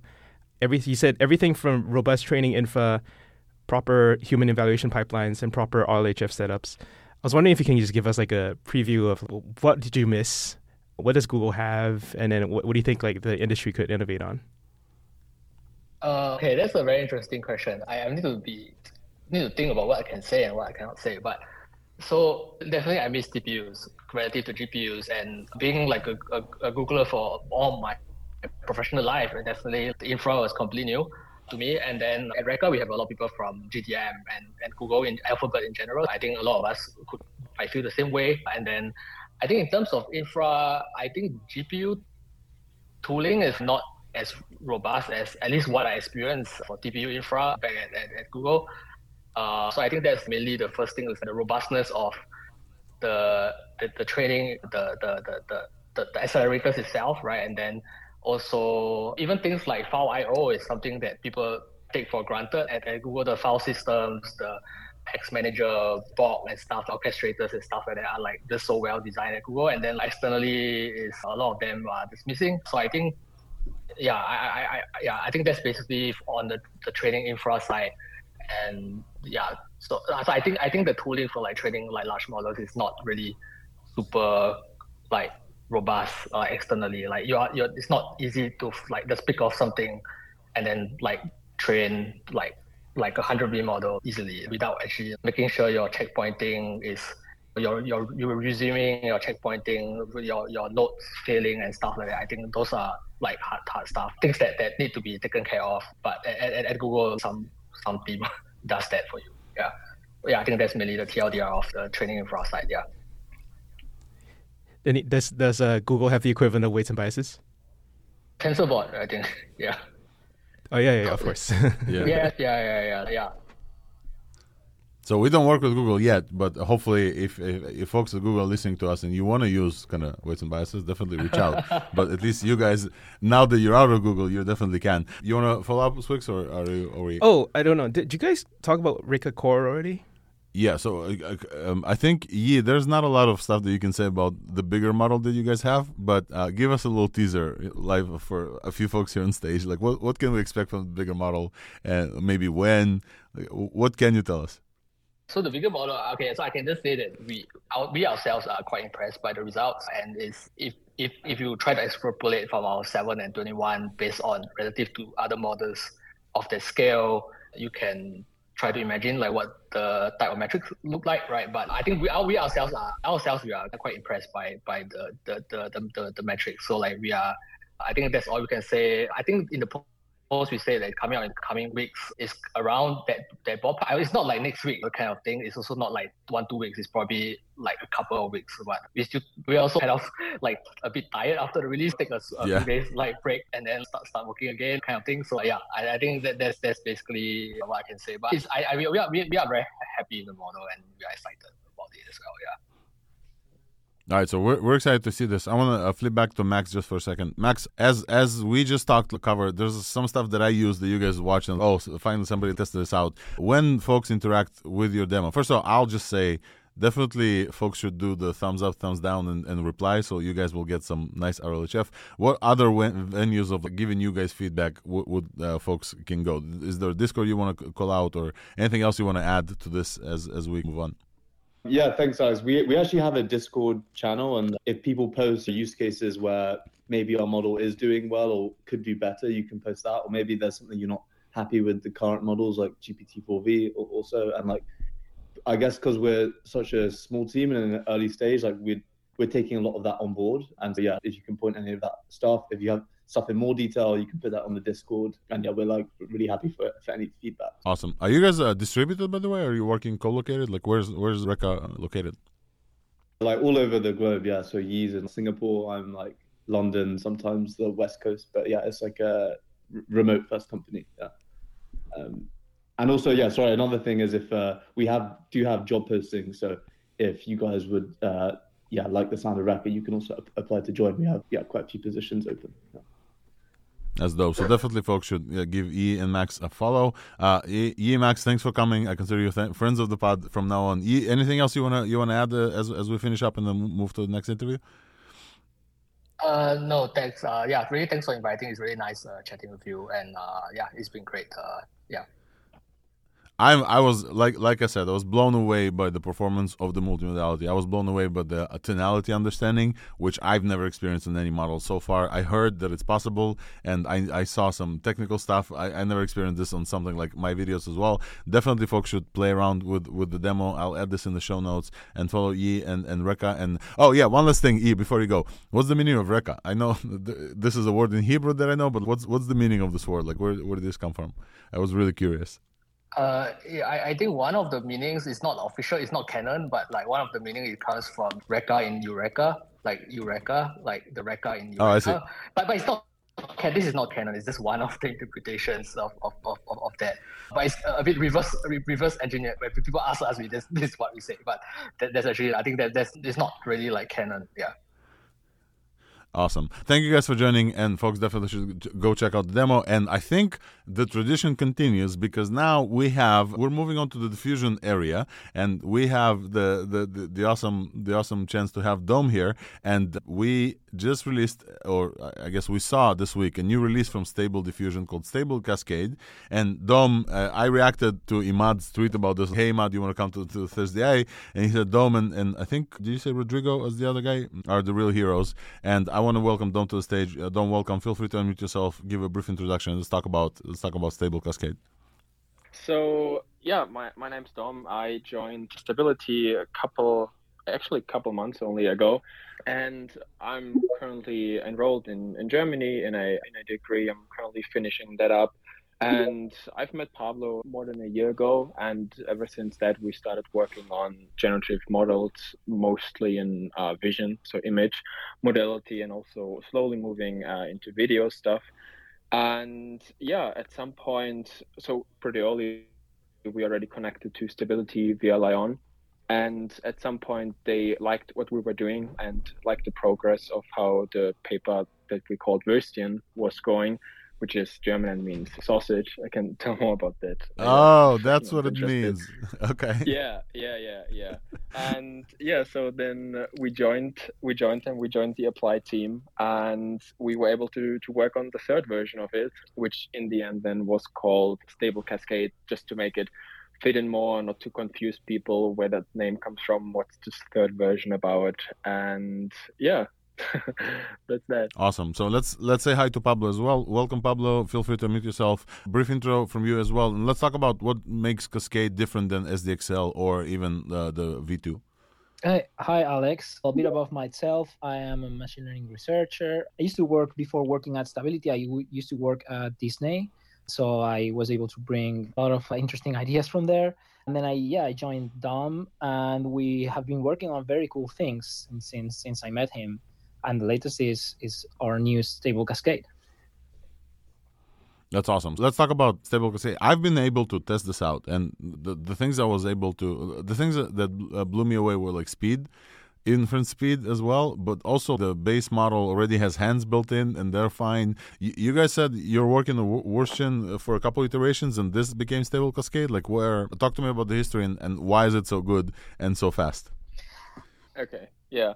Yeah, so basically the, the biggest difference, and I think that's what it boils down eventually, is the the the space or the dimension where stuff is generated for for the text conditional part, and for Stable Diffusion XL is that they have this thing called the VAE, which takes images and just compresses it down to a smaller space, and the only reason to do that is just that you work at a smaller resolution, which then gives you faster training and faster inference. Imagine tra- training or ge- generating stuff at a pixel resolution of 1024 so one megapixel this will be a lot slower than if you try to do the same try to train the same model at what 32 by 32 for example so the idea is you still want to have high high quality high resolution images but you don't want to generate at that very high pixel space so you just try to find something how you can compress it even further and up, up until now, people always used VAEs, VQGANs, normal autoencoders, and so on.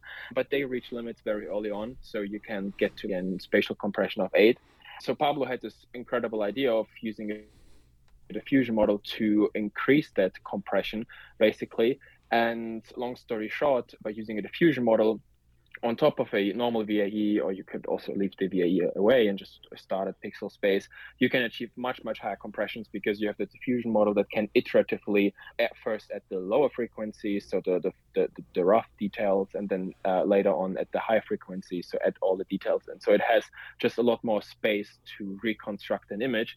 And with that, it's possible to, to to compress images a lot further. And the version that we have now achieves a compression of 42 and that makes a huge difference in terms of training and inference time and that's probably what you saw because then mm-hmm. the big model the 3.6 billion which is quite big for images so stable diffusion xl is 2.2 billion we're mm. not in the in the large language models regime so yeah th- this makes it just a lot faster and then you have this diffusion decoder which works at a, lo- at a higher resolution but needs a lot less steps and combining this just gives or um, results in making the model very fast that's super cool. I want to switch back to, to, to, Pablo just real quick. So I'm looking at this graph uh, in for inference speed, but also look, checked out some of the examples. One thing that I noticed is the real-time rendering basically of how the, the, the model kind of searches through the, the, the, diffusion space. And the last step just like kicks into like super high resolution. Um, pablo what, what, can you tell us from some, some, exciting or maybe surprising results that you've seen or people using it? And yeah f- f- feel free to speak about your cool model a little bit more. Yeah I, actually i have been really surprised on how well this model could could, could be. We, we we're not expecting it to be as good as it is we started this more as an like a, an experimental uh, idea of trying to achieve the same quality of existing models but focusing on on speed on performance. But then somehow we ended up with a model that was like very competitive. And yeah i don't know. I think this last step as as you mentioned is the the the upsampling stage which is this diffusion model that dominic mentioned that can bring the image from 24 by 24 latent to uh, one megapixel, and that's why you see this like very big difference between the previous to last and the last step. Yeah, the last step is poof, high quality. I love it. yeah, we, we, we, yeah we, we actually provided a, a previewer. So w- when we work in this very highly compressed latent space, um, in order to be able to see what the model is doing, we have this very tiny convolutional um, model that can preview what's going on. Uh, that's what you're seeing, which looks pretty blurry. and then yeah, the final step does that. And yeah, why the model can make text enhance. Um, we're also pretty surprised that the big text is also very impressive. I think let, us not skip over this. The out of the box text is so good compared to let's say the Stable Diffusion 1.4 what it released was uh, which was bigger, right? I think it was like 5 gigabytes or something. This is just miles miles miles better and the text out of the box hands out of the box is very impressive. Text is super cool as well, very surprising. Yeah, go ahead please. The, the, the biggest difference compared to V2, which was the, our previous iteration of the model, was the size of the of the model and the quality of the data, which I think it shows uh, how important that that is. And I think probably since, since our model is able to work on this very very highly compressed space, it can learn much more efficiently. If if it has good data, it can learn much more efficiently these these kind of things. Maybe it learns them faster than other models, which is why yeah we're able to have these kind of results. Awesome. Thank you guys for coming up. I really wanted to make sure that yeah, you guys get the recognition because like really really cool. This is under the stability membership, right? This is not like fully fully open source, but folks are going to be able to use this model for for their stuff and maybe keep training. Does it support all of the the, the fine tuning and the LoRa ecosystem as well? Yeah, it one, yeah, yeah. One, oh. one detail. It's it's not yet on the the subscription. It's still for only for research, but it it will change probably in in the following weeks. You asked about the LoRa's and control net. Yeah, we we we, yes. we made sure to provide some example code for training LoRa's control nets and the full full fine tunings on on our repository. We also provide some pre-trained control nets for inpainting, for canny edges, for super resolution, which is not the best super resolution model out there, but uh, it's interesting enough to, to share with the community. And we provided Tiny LoRa with uh, Dom's dog, which is it's pretty fun. And uh, nice.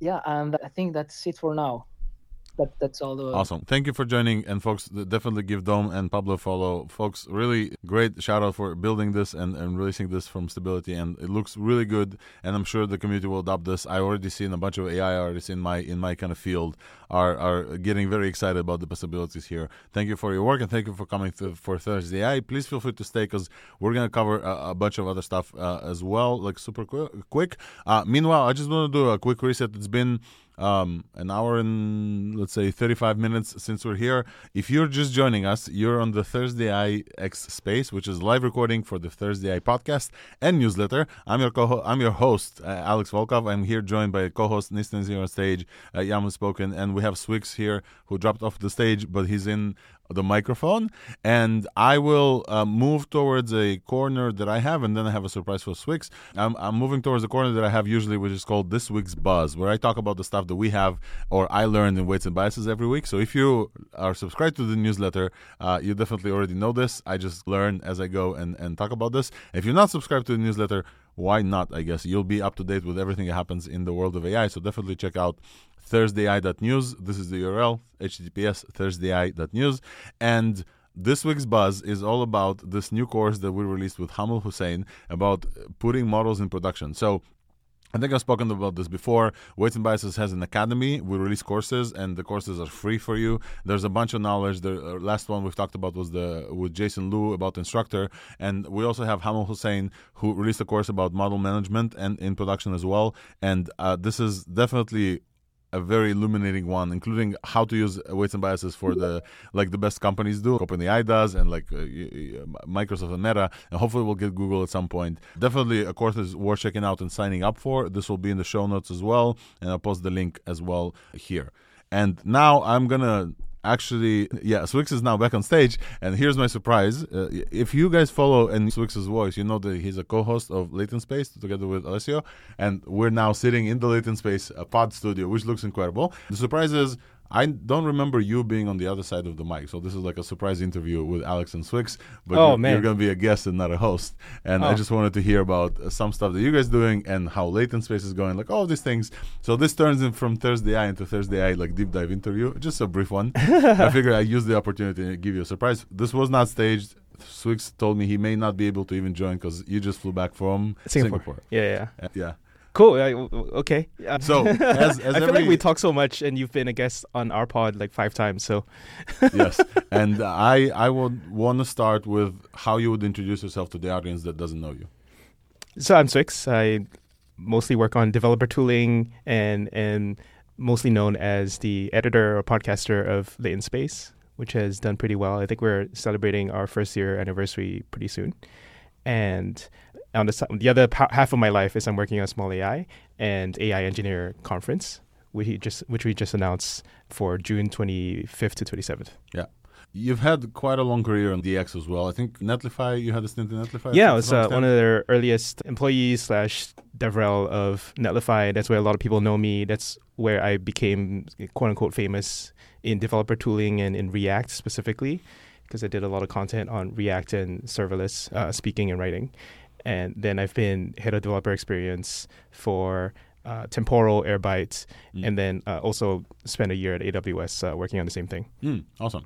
I uh, also from that kind of that side of your career, uh, you work with the Chroma guys as well, and Yes. Chroma just announced that they have been a year around, and like like millions of uh, companies that probably had uh, uh, something to do with that. So sh- shout out Jeff and. Uh, wow, I'm blanking out on the guy's name. Anton. The Anton. Thank yeah, you. yeah. Thank I uh, consulted for uh, them on their DevRel when they were doing the their, their first hackathon uh, a year ago, actually. And yeah, I think they're. It seems like they are the leaders in open source vector databases. Retool. We we did a chat or interview with David Hsu, who's the founder of Retool, Mm. and Retool did a state of AI survey among their customers what they're using. And Chroma was like up and to the right in terms of the adoption and the NPS score, Mm. which I think NPS is actually a very important metric to keep tracking. Yeah. Yeah, really, really cool. Glad to be involved with Chroma.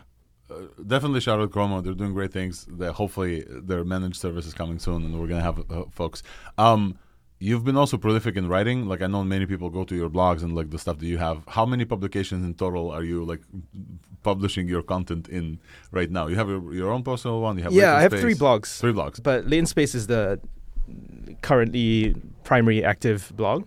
I have a personal one, and then I have a developer tools advising one because I do a bunch of angel investing and advising for people. Uh, and I don't know. I think more people should blog. it helps you think through what you think that and uh, share your knowledge with other people, and also. Actually, the most valuable thing is the most embarrassing thing, which is when you get things wrong Mm.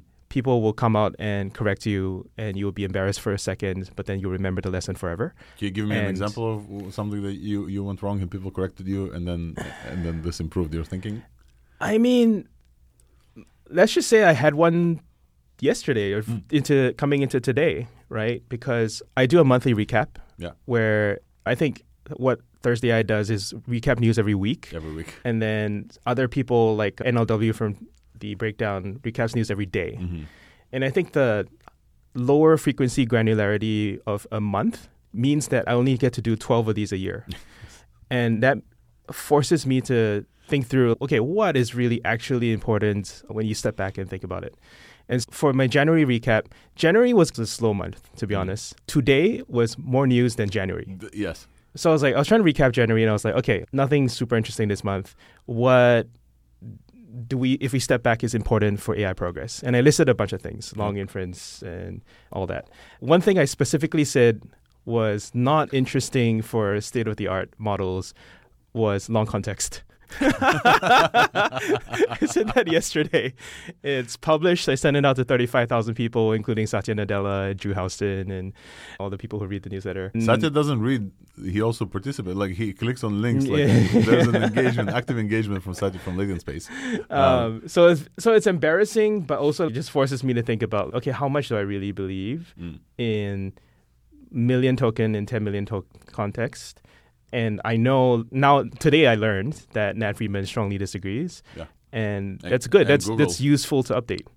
And Google, of And course. Google, yeah. Yeah, yeah. I think it, it's it's a basically uh, so it's not about that specific point because we can always debate the pros and cons of that. But the act of writing down what you believe and taking strong opinions instead of saying that everything is awesome, Yeah. instead of celebrating uh, every little bit of progress as equally important, you have to rank them. Mm. And being wrong in your rankings gives you information to update your rankings. Yeah. And if you don't give yourself the chance to be wrong, then you don't really learn. Okay. I'm willing to be wrong like almost every week, which is which is awesome. And Yes. um, so you publish a bunch of stuff. Some of the stuff that you publish turns into more than just an article. You have essays, and I think the, Yeah. the one essay that I remember obviously is about the AI engineer essay. Talk to me about thinking about how you approach writing this. Is that stuff that you saw? And I think as background for folks who are not familiar with you and where you are in in you're sitting in the middle of the arena that you helped also coin in San Francisco, right? We're in the middle of Soma Mission, Hayes Valley, somewhere there, if I'm not confusing. We're in this space. It's called Newton. That you're also like I think you're you're plugging in, in latent space where tons of companies that we know from the Twitter sphere are just literally behind us here. There's Tab with Avi and uh, Julius with Rahul, like like a bunch of other other companies like are sitting right here building like very cool things.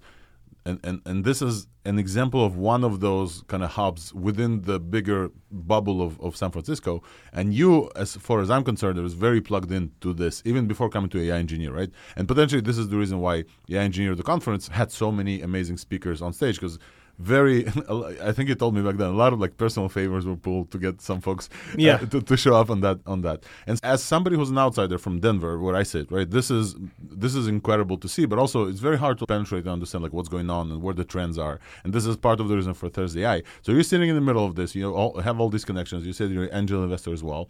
How does this shape your thinking about the AI engineer? Do these old people talk in like the, the hackathons and how do you draw to create something like this that's, that's uh, fairly seminal that now people are considering themselves AI engineers? Okay. Oh, okay. So there's there's two questions here. Uh, if I can do rag on your questions, Yeah, please. Um, which is that one, how do you write impactful perspectives or come up with interesting ideas that will stick around? And two, how do you make sense of San Francisco, especially as an outsider? And people, I think people can hear in my voice that I'm not American. I'm Singaporean, Mm. And the last seven years of my developer career, I did not spend in San Francisco. Mm. I only moved here in April of last year. You don't have to be in SF to have a background in tech. Oh, I think the other the other thing I should offer as context is that I I have been blogging for quite a bit. Yep. I often say that you have to blog 50 times a year, but in order to get like one post a, a year that it that makes up the entire year, it's the one that people know you for. So this is my sort of fourth or fifth, uh, quote unquote, industry defining blog post. Mm. So I, I, I've done this for serverless runtimes and cloud orchestration and AWS. So, so I've done this before, and I, I knew how I knew the work that goes into writing something like this. Um, A- Rise of the AI Engineer took two months. Mm. Um, I had Wow. a few potential collaborators um, who ultimately uh, did not co-author, but uh, was were, were heavily heavily involved. Um, and I can talk about the, the writing of the post, but the, the main inspiration is trying to figure out what is important directions. And it is not purely about coining a term, which I think is a very vanity metric. Yeah. But it is about picking directions in terms of identifying what is wrong about the zeitgeist. At if you rewind this time one year ago, people were very much focusing on prompt engineering. People were worried about the end of jobs for AI for, for engineers, for software engineers. And I think both have been proven wrong in terms of the scope of the prompt engineer. Now like now you no longer really hear about professional prompt engineers mm. because it's been replaced by the AI engineer who can code. Yeah. And I think the importance of the ability to code to wield AI makes you a thousand times more effective than pers- people who use AI without the ability to code. And I think ide- identifying this core difference in abi- ability, I, um, understanding that uh, this stack is starting pretty thin and small, but it's going to grow over time. Understanding that it is fundamentally very different from the ML engineer stack is a, a part of the mix that made me convinced that AI engineer would be a category to invest in, which is why I started the conference and then pivoted the newsletter and podcast. Yeah, so let's talk about that as well. So definitely the audience that uh, ThursdAI draws, at least in part, is AI engineers, but also in part like folks who are trained and fine tune models. And I've noticed like a little bit of a AI engineering is almost like a, like a, the gateway drug into the larger AI stuff because uh, at, le- at least the folks that I'm familiar with, the folks who are like JS, TS devs, that did the Netlify stint, that did React, etc., they're starting to build with these tools. The tools are like uh, significantly easier to get into than ML, than traditional ML. You just do some API calls, OpenAI exposes a bunch of stuff, and suddenly you're like, oh, okay, I have I've tapped to all this power, this incredible power. I'm building intuitions about how to use this power. I'm building intuitions how to put this power in production for my users. They tell me some feedback how do I do more of this? Am I only limited to OpenAI? Or maybe I can go to the open source and try some stuff like this. Maybe I can do Ollama, which, by the way, shout out to Ollama, our friends, just released the Windows thing. Maybe I can do this like locally on device. Maybe I can do this on Edge on, on Cloudflare, for example. All these new tools are popping up, and these people are sounding like uh, from a very limited scope of API users are growing into API users who also have an intuition about prompting is just one of those things. Embedding in RAG and better RAG systems, like we've seen some folks uh, going there. So definitely the scope grows. And as as every category like front end was a very tiny scope javascript html on the client and suddenly like it became a full stack. You, you have prompt end like front end uh, uh, ops and like all of these like things. So scope grows. Um where do people learn about this new and upcoming thing? And I think like the conference is one such way. So uh, we talked about the conference. This is actually not your first time. I'm just remembering. Uh, we, I, I, interviewed you after the conference for the full oh, hour yeah. that we had a full conversation. It wasn't about Swyx. So how was the conference after the conference received? How how did your direction into thinking about latent space and kind of exposing AI in San Francisco to the world? And uh, let's take this to the kind of the next conference where you want to take us. Oh. What happened to the AI engineer? Um I think I asked three or four yeah, questions. I know. however you want. Uh, so the conference was really good, but I, I actually classify that as the end of a process rather than the start of a process. It basically recaps um, the work that people are doing in the industry over the past year. Um, and then I get to curate and pick and invite people to present uh, the the best of their work and their, their thought. And I think that's a very privileged position. Um, and then for me, um, the work begins after the conference for the next the next thing and I uh, picking directions and having so last year was like a single track conference. This year yeah. for World's Fair we're doing nine stages. When is that? Just for the audience? June twenty fifth to twenty seventh. June twenty fifth. Yeah, and, make sure and you sign up. It's yeah, yeah, yeah, awesome. yeah, yeah. We're we're going four times bigger this year, two thousand people, and oh, wow. last year seventeen thousand people tuned in on the live stream, and hopefully we'll have we'll have more impact this year. But yeah, I, I think for me actually is a really good way to think about okay, who do people want to hear from? Who actually did impactful work that um, I will be proud to showcase 10 years from now. Mm. Uh, I'm always thinking about the test of time.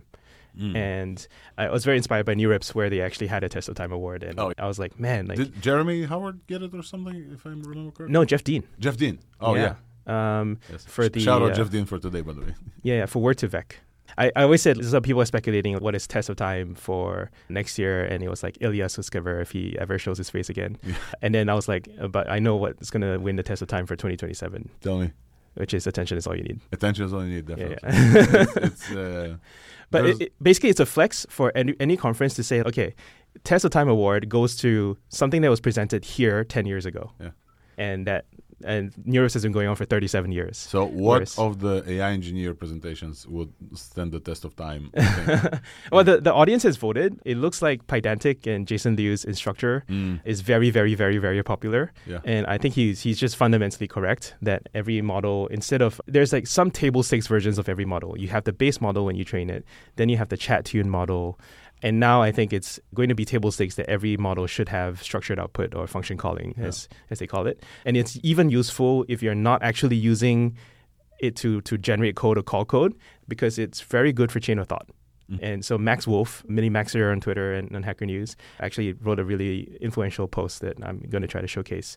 Yeah, for me as a conference curator, that's what I do. Like I, I read a lot of stuff and then I try to try to feature like the best of, of things and also try to make bets um, that are, are important. Mm. Um, I, I, I do think as content creators, like we're like the end of the food chain, end of the, the value chain, mm. um, and it's always important to understand like like even stuff that we don't pick is very important and and uh, substantial, and it's um, you're you're picking for an audience to use at work, which is a small subset of the total progress that humanity can make.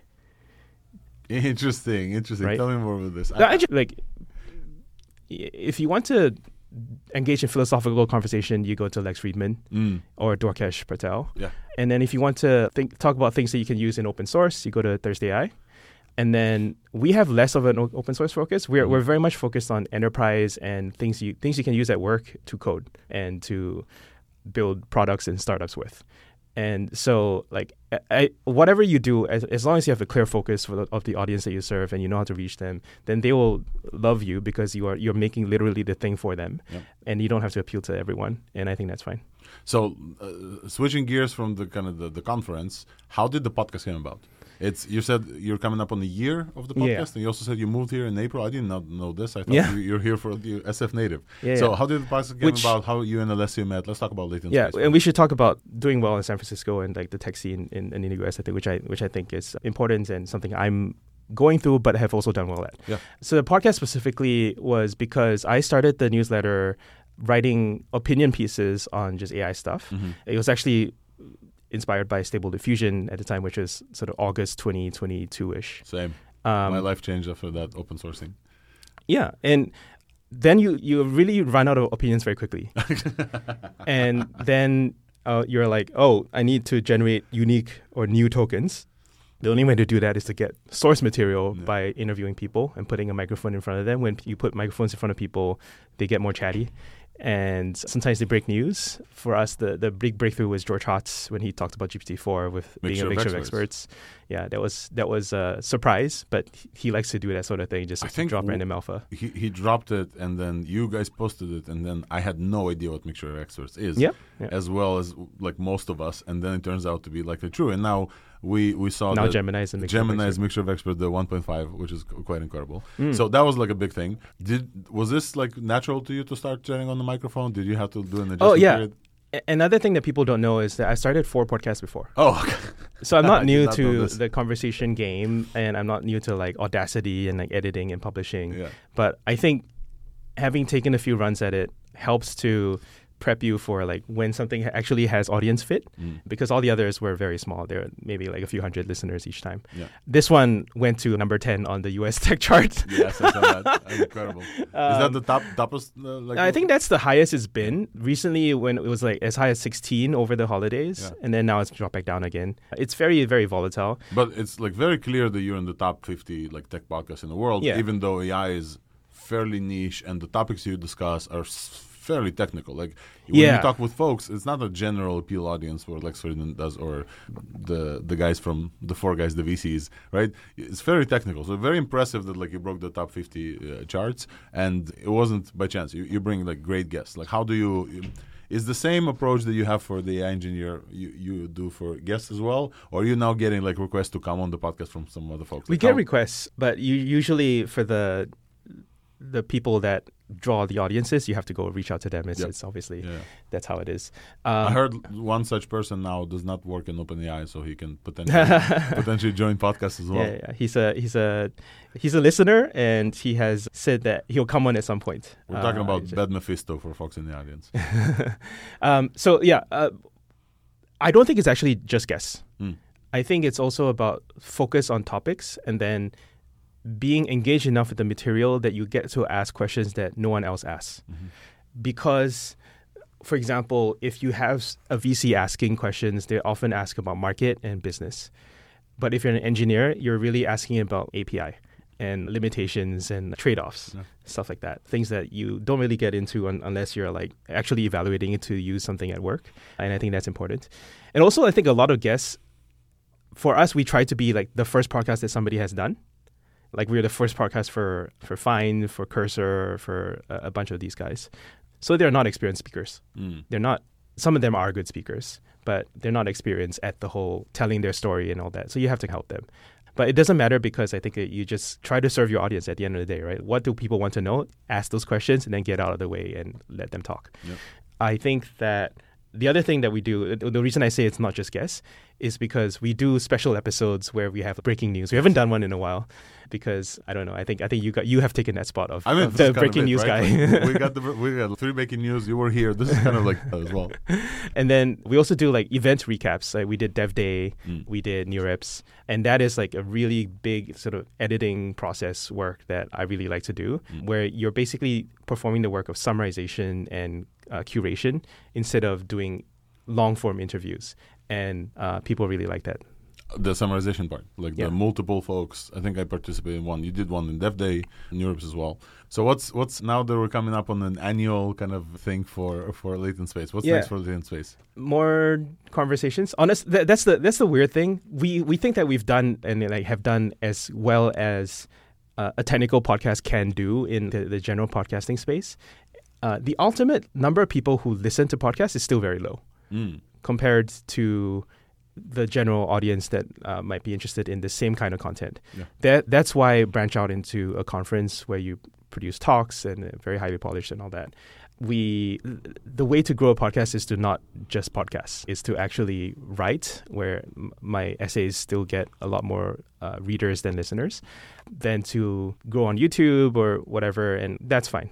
I think ultimately podcasting is a mix of entertainment and, and education, right? You have to be attached to some kind of story, some kind of personality, and and then learn something along the way that might be useful at work. So I think personally, I, growing as a podcaster is about just growing your, your influence or understanding of an an industry in general and the ability to serve an audience, and then maybe opening up as hosts and as industry experts as we gain knowledge and understanding so that people come to us not just for access to guests but access to us as well which Mm. people have when we did the end of year listener survey people actually requested for us to have more mic time Yes. alessio and i did our first just the two of us conversation in a year and uh, that was really good Wow. So are you playing more more of those? yeah, yeah. We so we used, used to do these one-on-one episodes where we do introductions to a topic. Like we did datasets 101, Mhm. benchmarks 101, and we wanted we, we did uh, transformer math 101, and then we also did RLHF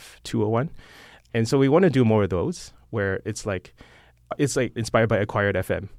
And the work for this kind of episode is so different Yeah. than a normal chat because in normal chat you just sit down and you, you maybe you prep a bit, a bit of question you, you research the other guy's background and then you just have a nice conversation and that's it whereas for a content heavy episode like that one you do a week of research and you compile a whole bunch of stuff and you simmer it in your mind and then you try to rehash it and introduce it for an audience who hasn't done that amount of work yeah that, that is a lot more work up front but obviously it's a very high value and, and also I, I like to call it evergreen evergreen content meaning like Yeah. you want to build up something that will still be useful and relevant in a year Yeah. So definitely, let me let me just take a personal position here uh, with Latent Space. I've been uh, a guest host in, in Latent Space a couple of times in special episodes as well. I now this this studio is like super cool, like a home away from home. They're able to do, to come here, do the spaces, chat with you, chat with Alessio, and tap into the AI scene in San Francisco. And I've learned a bunch from just the way you run it. Latent Space for folks who are listening is not only just a podcast. So if you if you're subscribing on just the, your Spotify or Apple News, you're missing a big part of it, which is the newsletter that you send, which has a bunch of links and show notes and and folks that you talk about. there's And one more part There's a, another. discord Oh, there's also Discord. You do paper readings as well, right? There's a whole community that you're Uh, building. it, this the discord is surprisingly good for for the zero effort that i put into it people just show up and then they, they, they ask really very good questions they, they drop things that i don't know and then i Oh. learn from the discord and then i talk about it later but yeah discord has a lot of alpha uh, it's and it's surprising because i have this newsletter that i have this bot that summarizes all the top AI discords, mm. right? Obviously, the top ones are like Eleuther, the bloke, what else? Yeah, mid, mid- yeah, but it, it's not. That's not very technical. Not very That's mostly just prompting. Midjourney has eight million members. That's something like thirteen percent of total Discord Yeah. membership, which is freaking crazy. But anyway, so like the Discord is the community attachment to the podcast and the mm. newsletter. And then it's people interacting with each other, some people getting jobs, some people getting investments. I have founders coming in and VCs there also funding them. And like I, I really think that every every piece of content is a minimum viable community, right? People gather, they're chatting in the, the Twitter space comments right now, they're t- chatting in your newsletter Yeah. comment section. But if you let people gather together live, whether it's online or in person, we also have in person meetups. I just had one in Singapore. We have one in San Francisco, I think monthly, or I, I hope to have it monthly. And then obviously, once a year, you get people together for a really big conference where like they put out their best work. So I call this community annealing, right? Mm. You have cold community, like podcasts are cold, and newsletters are cold because they're asynchronous. There's, there's not somebody there. You don't expect to, res- to respond to the other person. Twitter Spaces are warm Mm. because they're live and there's some some chance of live feedback.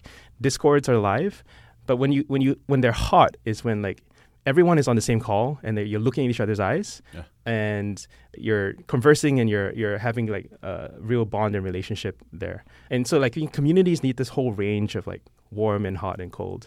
And I try to build that for Latent Space. So, for folks who are just listening on podcasts, you're missing several parts of Latent Space.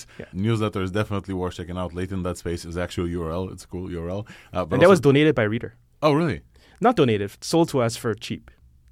You could consider this a donation, but also the Discord part. Speaking of work, that I think we need to wrap up because like we're after two hours, and I, I want to let you go back to work. I also need to edit this and send this. I also want to check out the stuff that, that we did. Any last kind of parting things here? Maybe let's touch uh, briefly, or is that a bigger conversation? How to succeed in SF, or is that for a later? Oh yeah, yeah, yeah. Oh man, this is such an interesting topic, especially for people who are not in SF, right? Yeah. I think SF is a group of humans and not a place, and they are mostly available on Twitter. Yeah. But then sometimes the, they they often gather in, in San Francisco, and yes, when you meet them in person, there are some people that are not famous online or or not fully consistently candid online that you talk to talk to them in person they're like oh okay like i fully understand you now and everything that you've done and everything that you're going to do i understand where you're coming from Mm-hmm.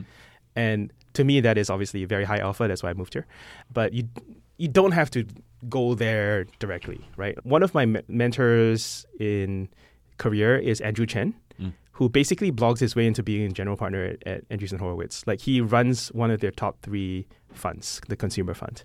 And he consistently is, hey, just put out your best work, learn in public, tweet a lot. Uh, and instead of going to all these parties, there's all these, there's always a party every week in San Francisco of like every day, multiple every day. stacks a day, sometimes. Yeah. There was one Thursday last year that, with 10 AI meetups in San Francisco. All of them. and so you can go through the motions of networking, but you still end up with a smaller network than you would if you stayed at home and you just wrote a lot, Mm. or you thought a lot, or you did quality work.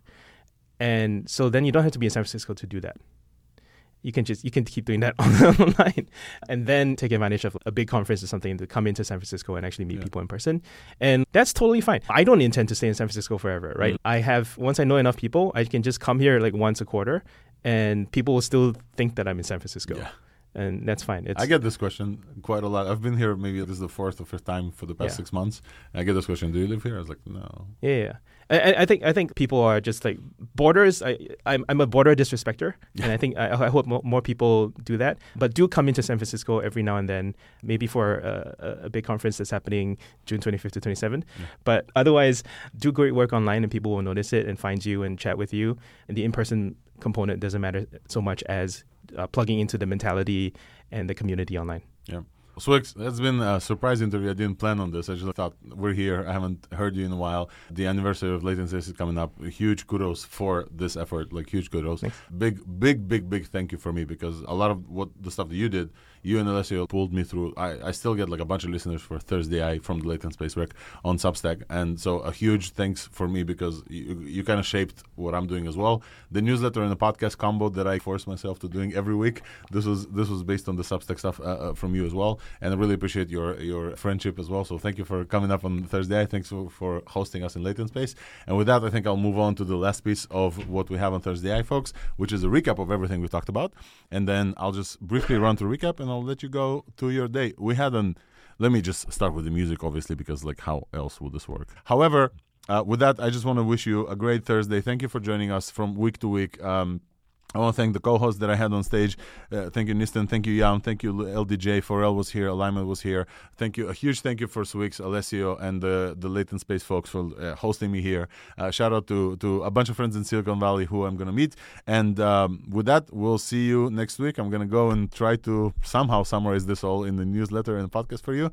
And we'll see you folks next week from San Francisco. This has been Alex Volkov. Cheers, everyone. Bye bye.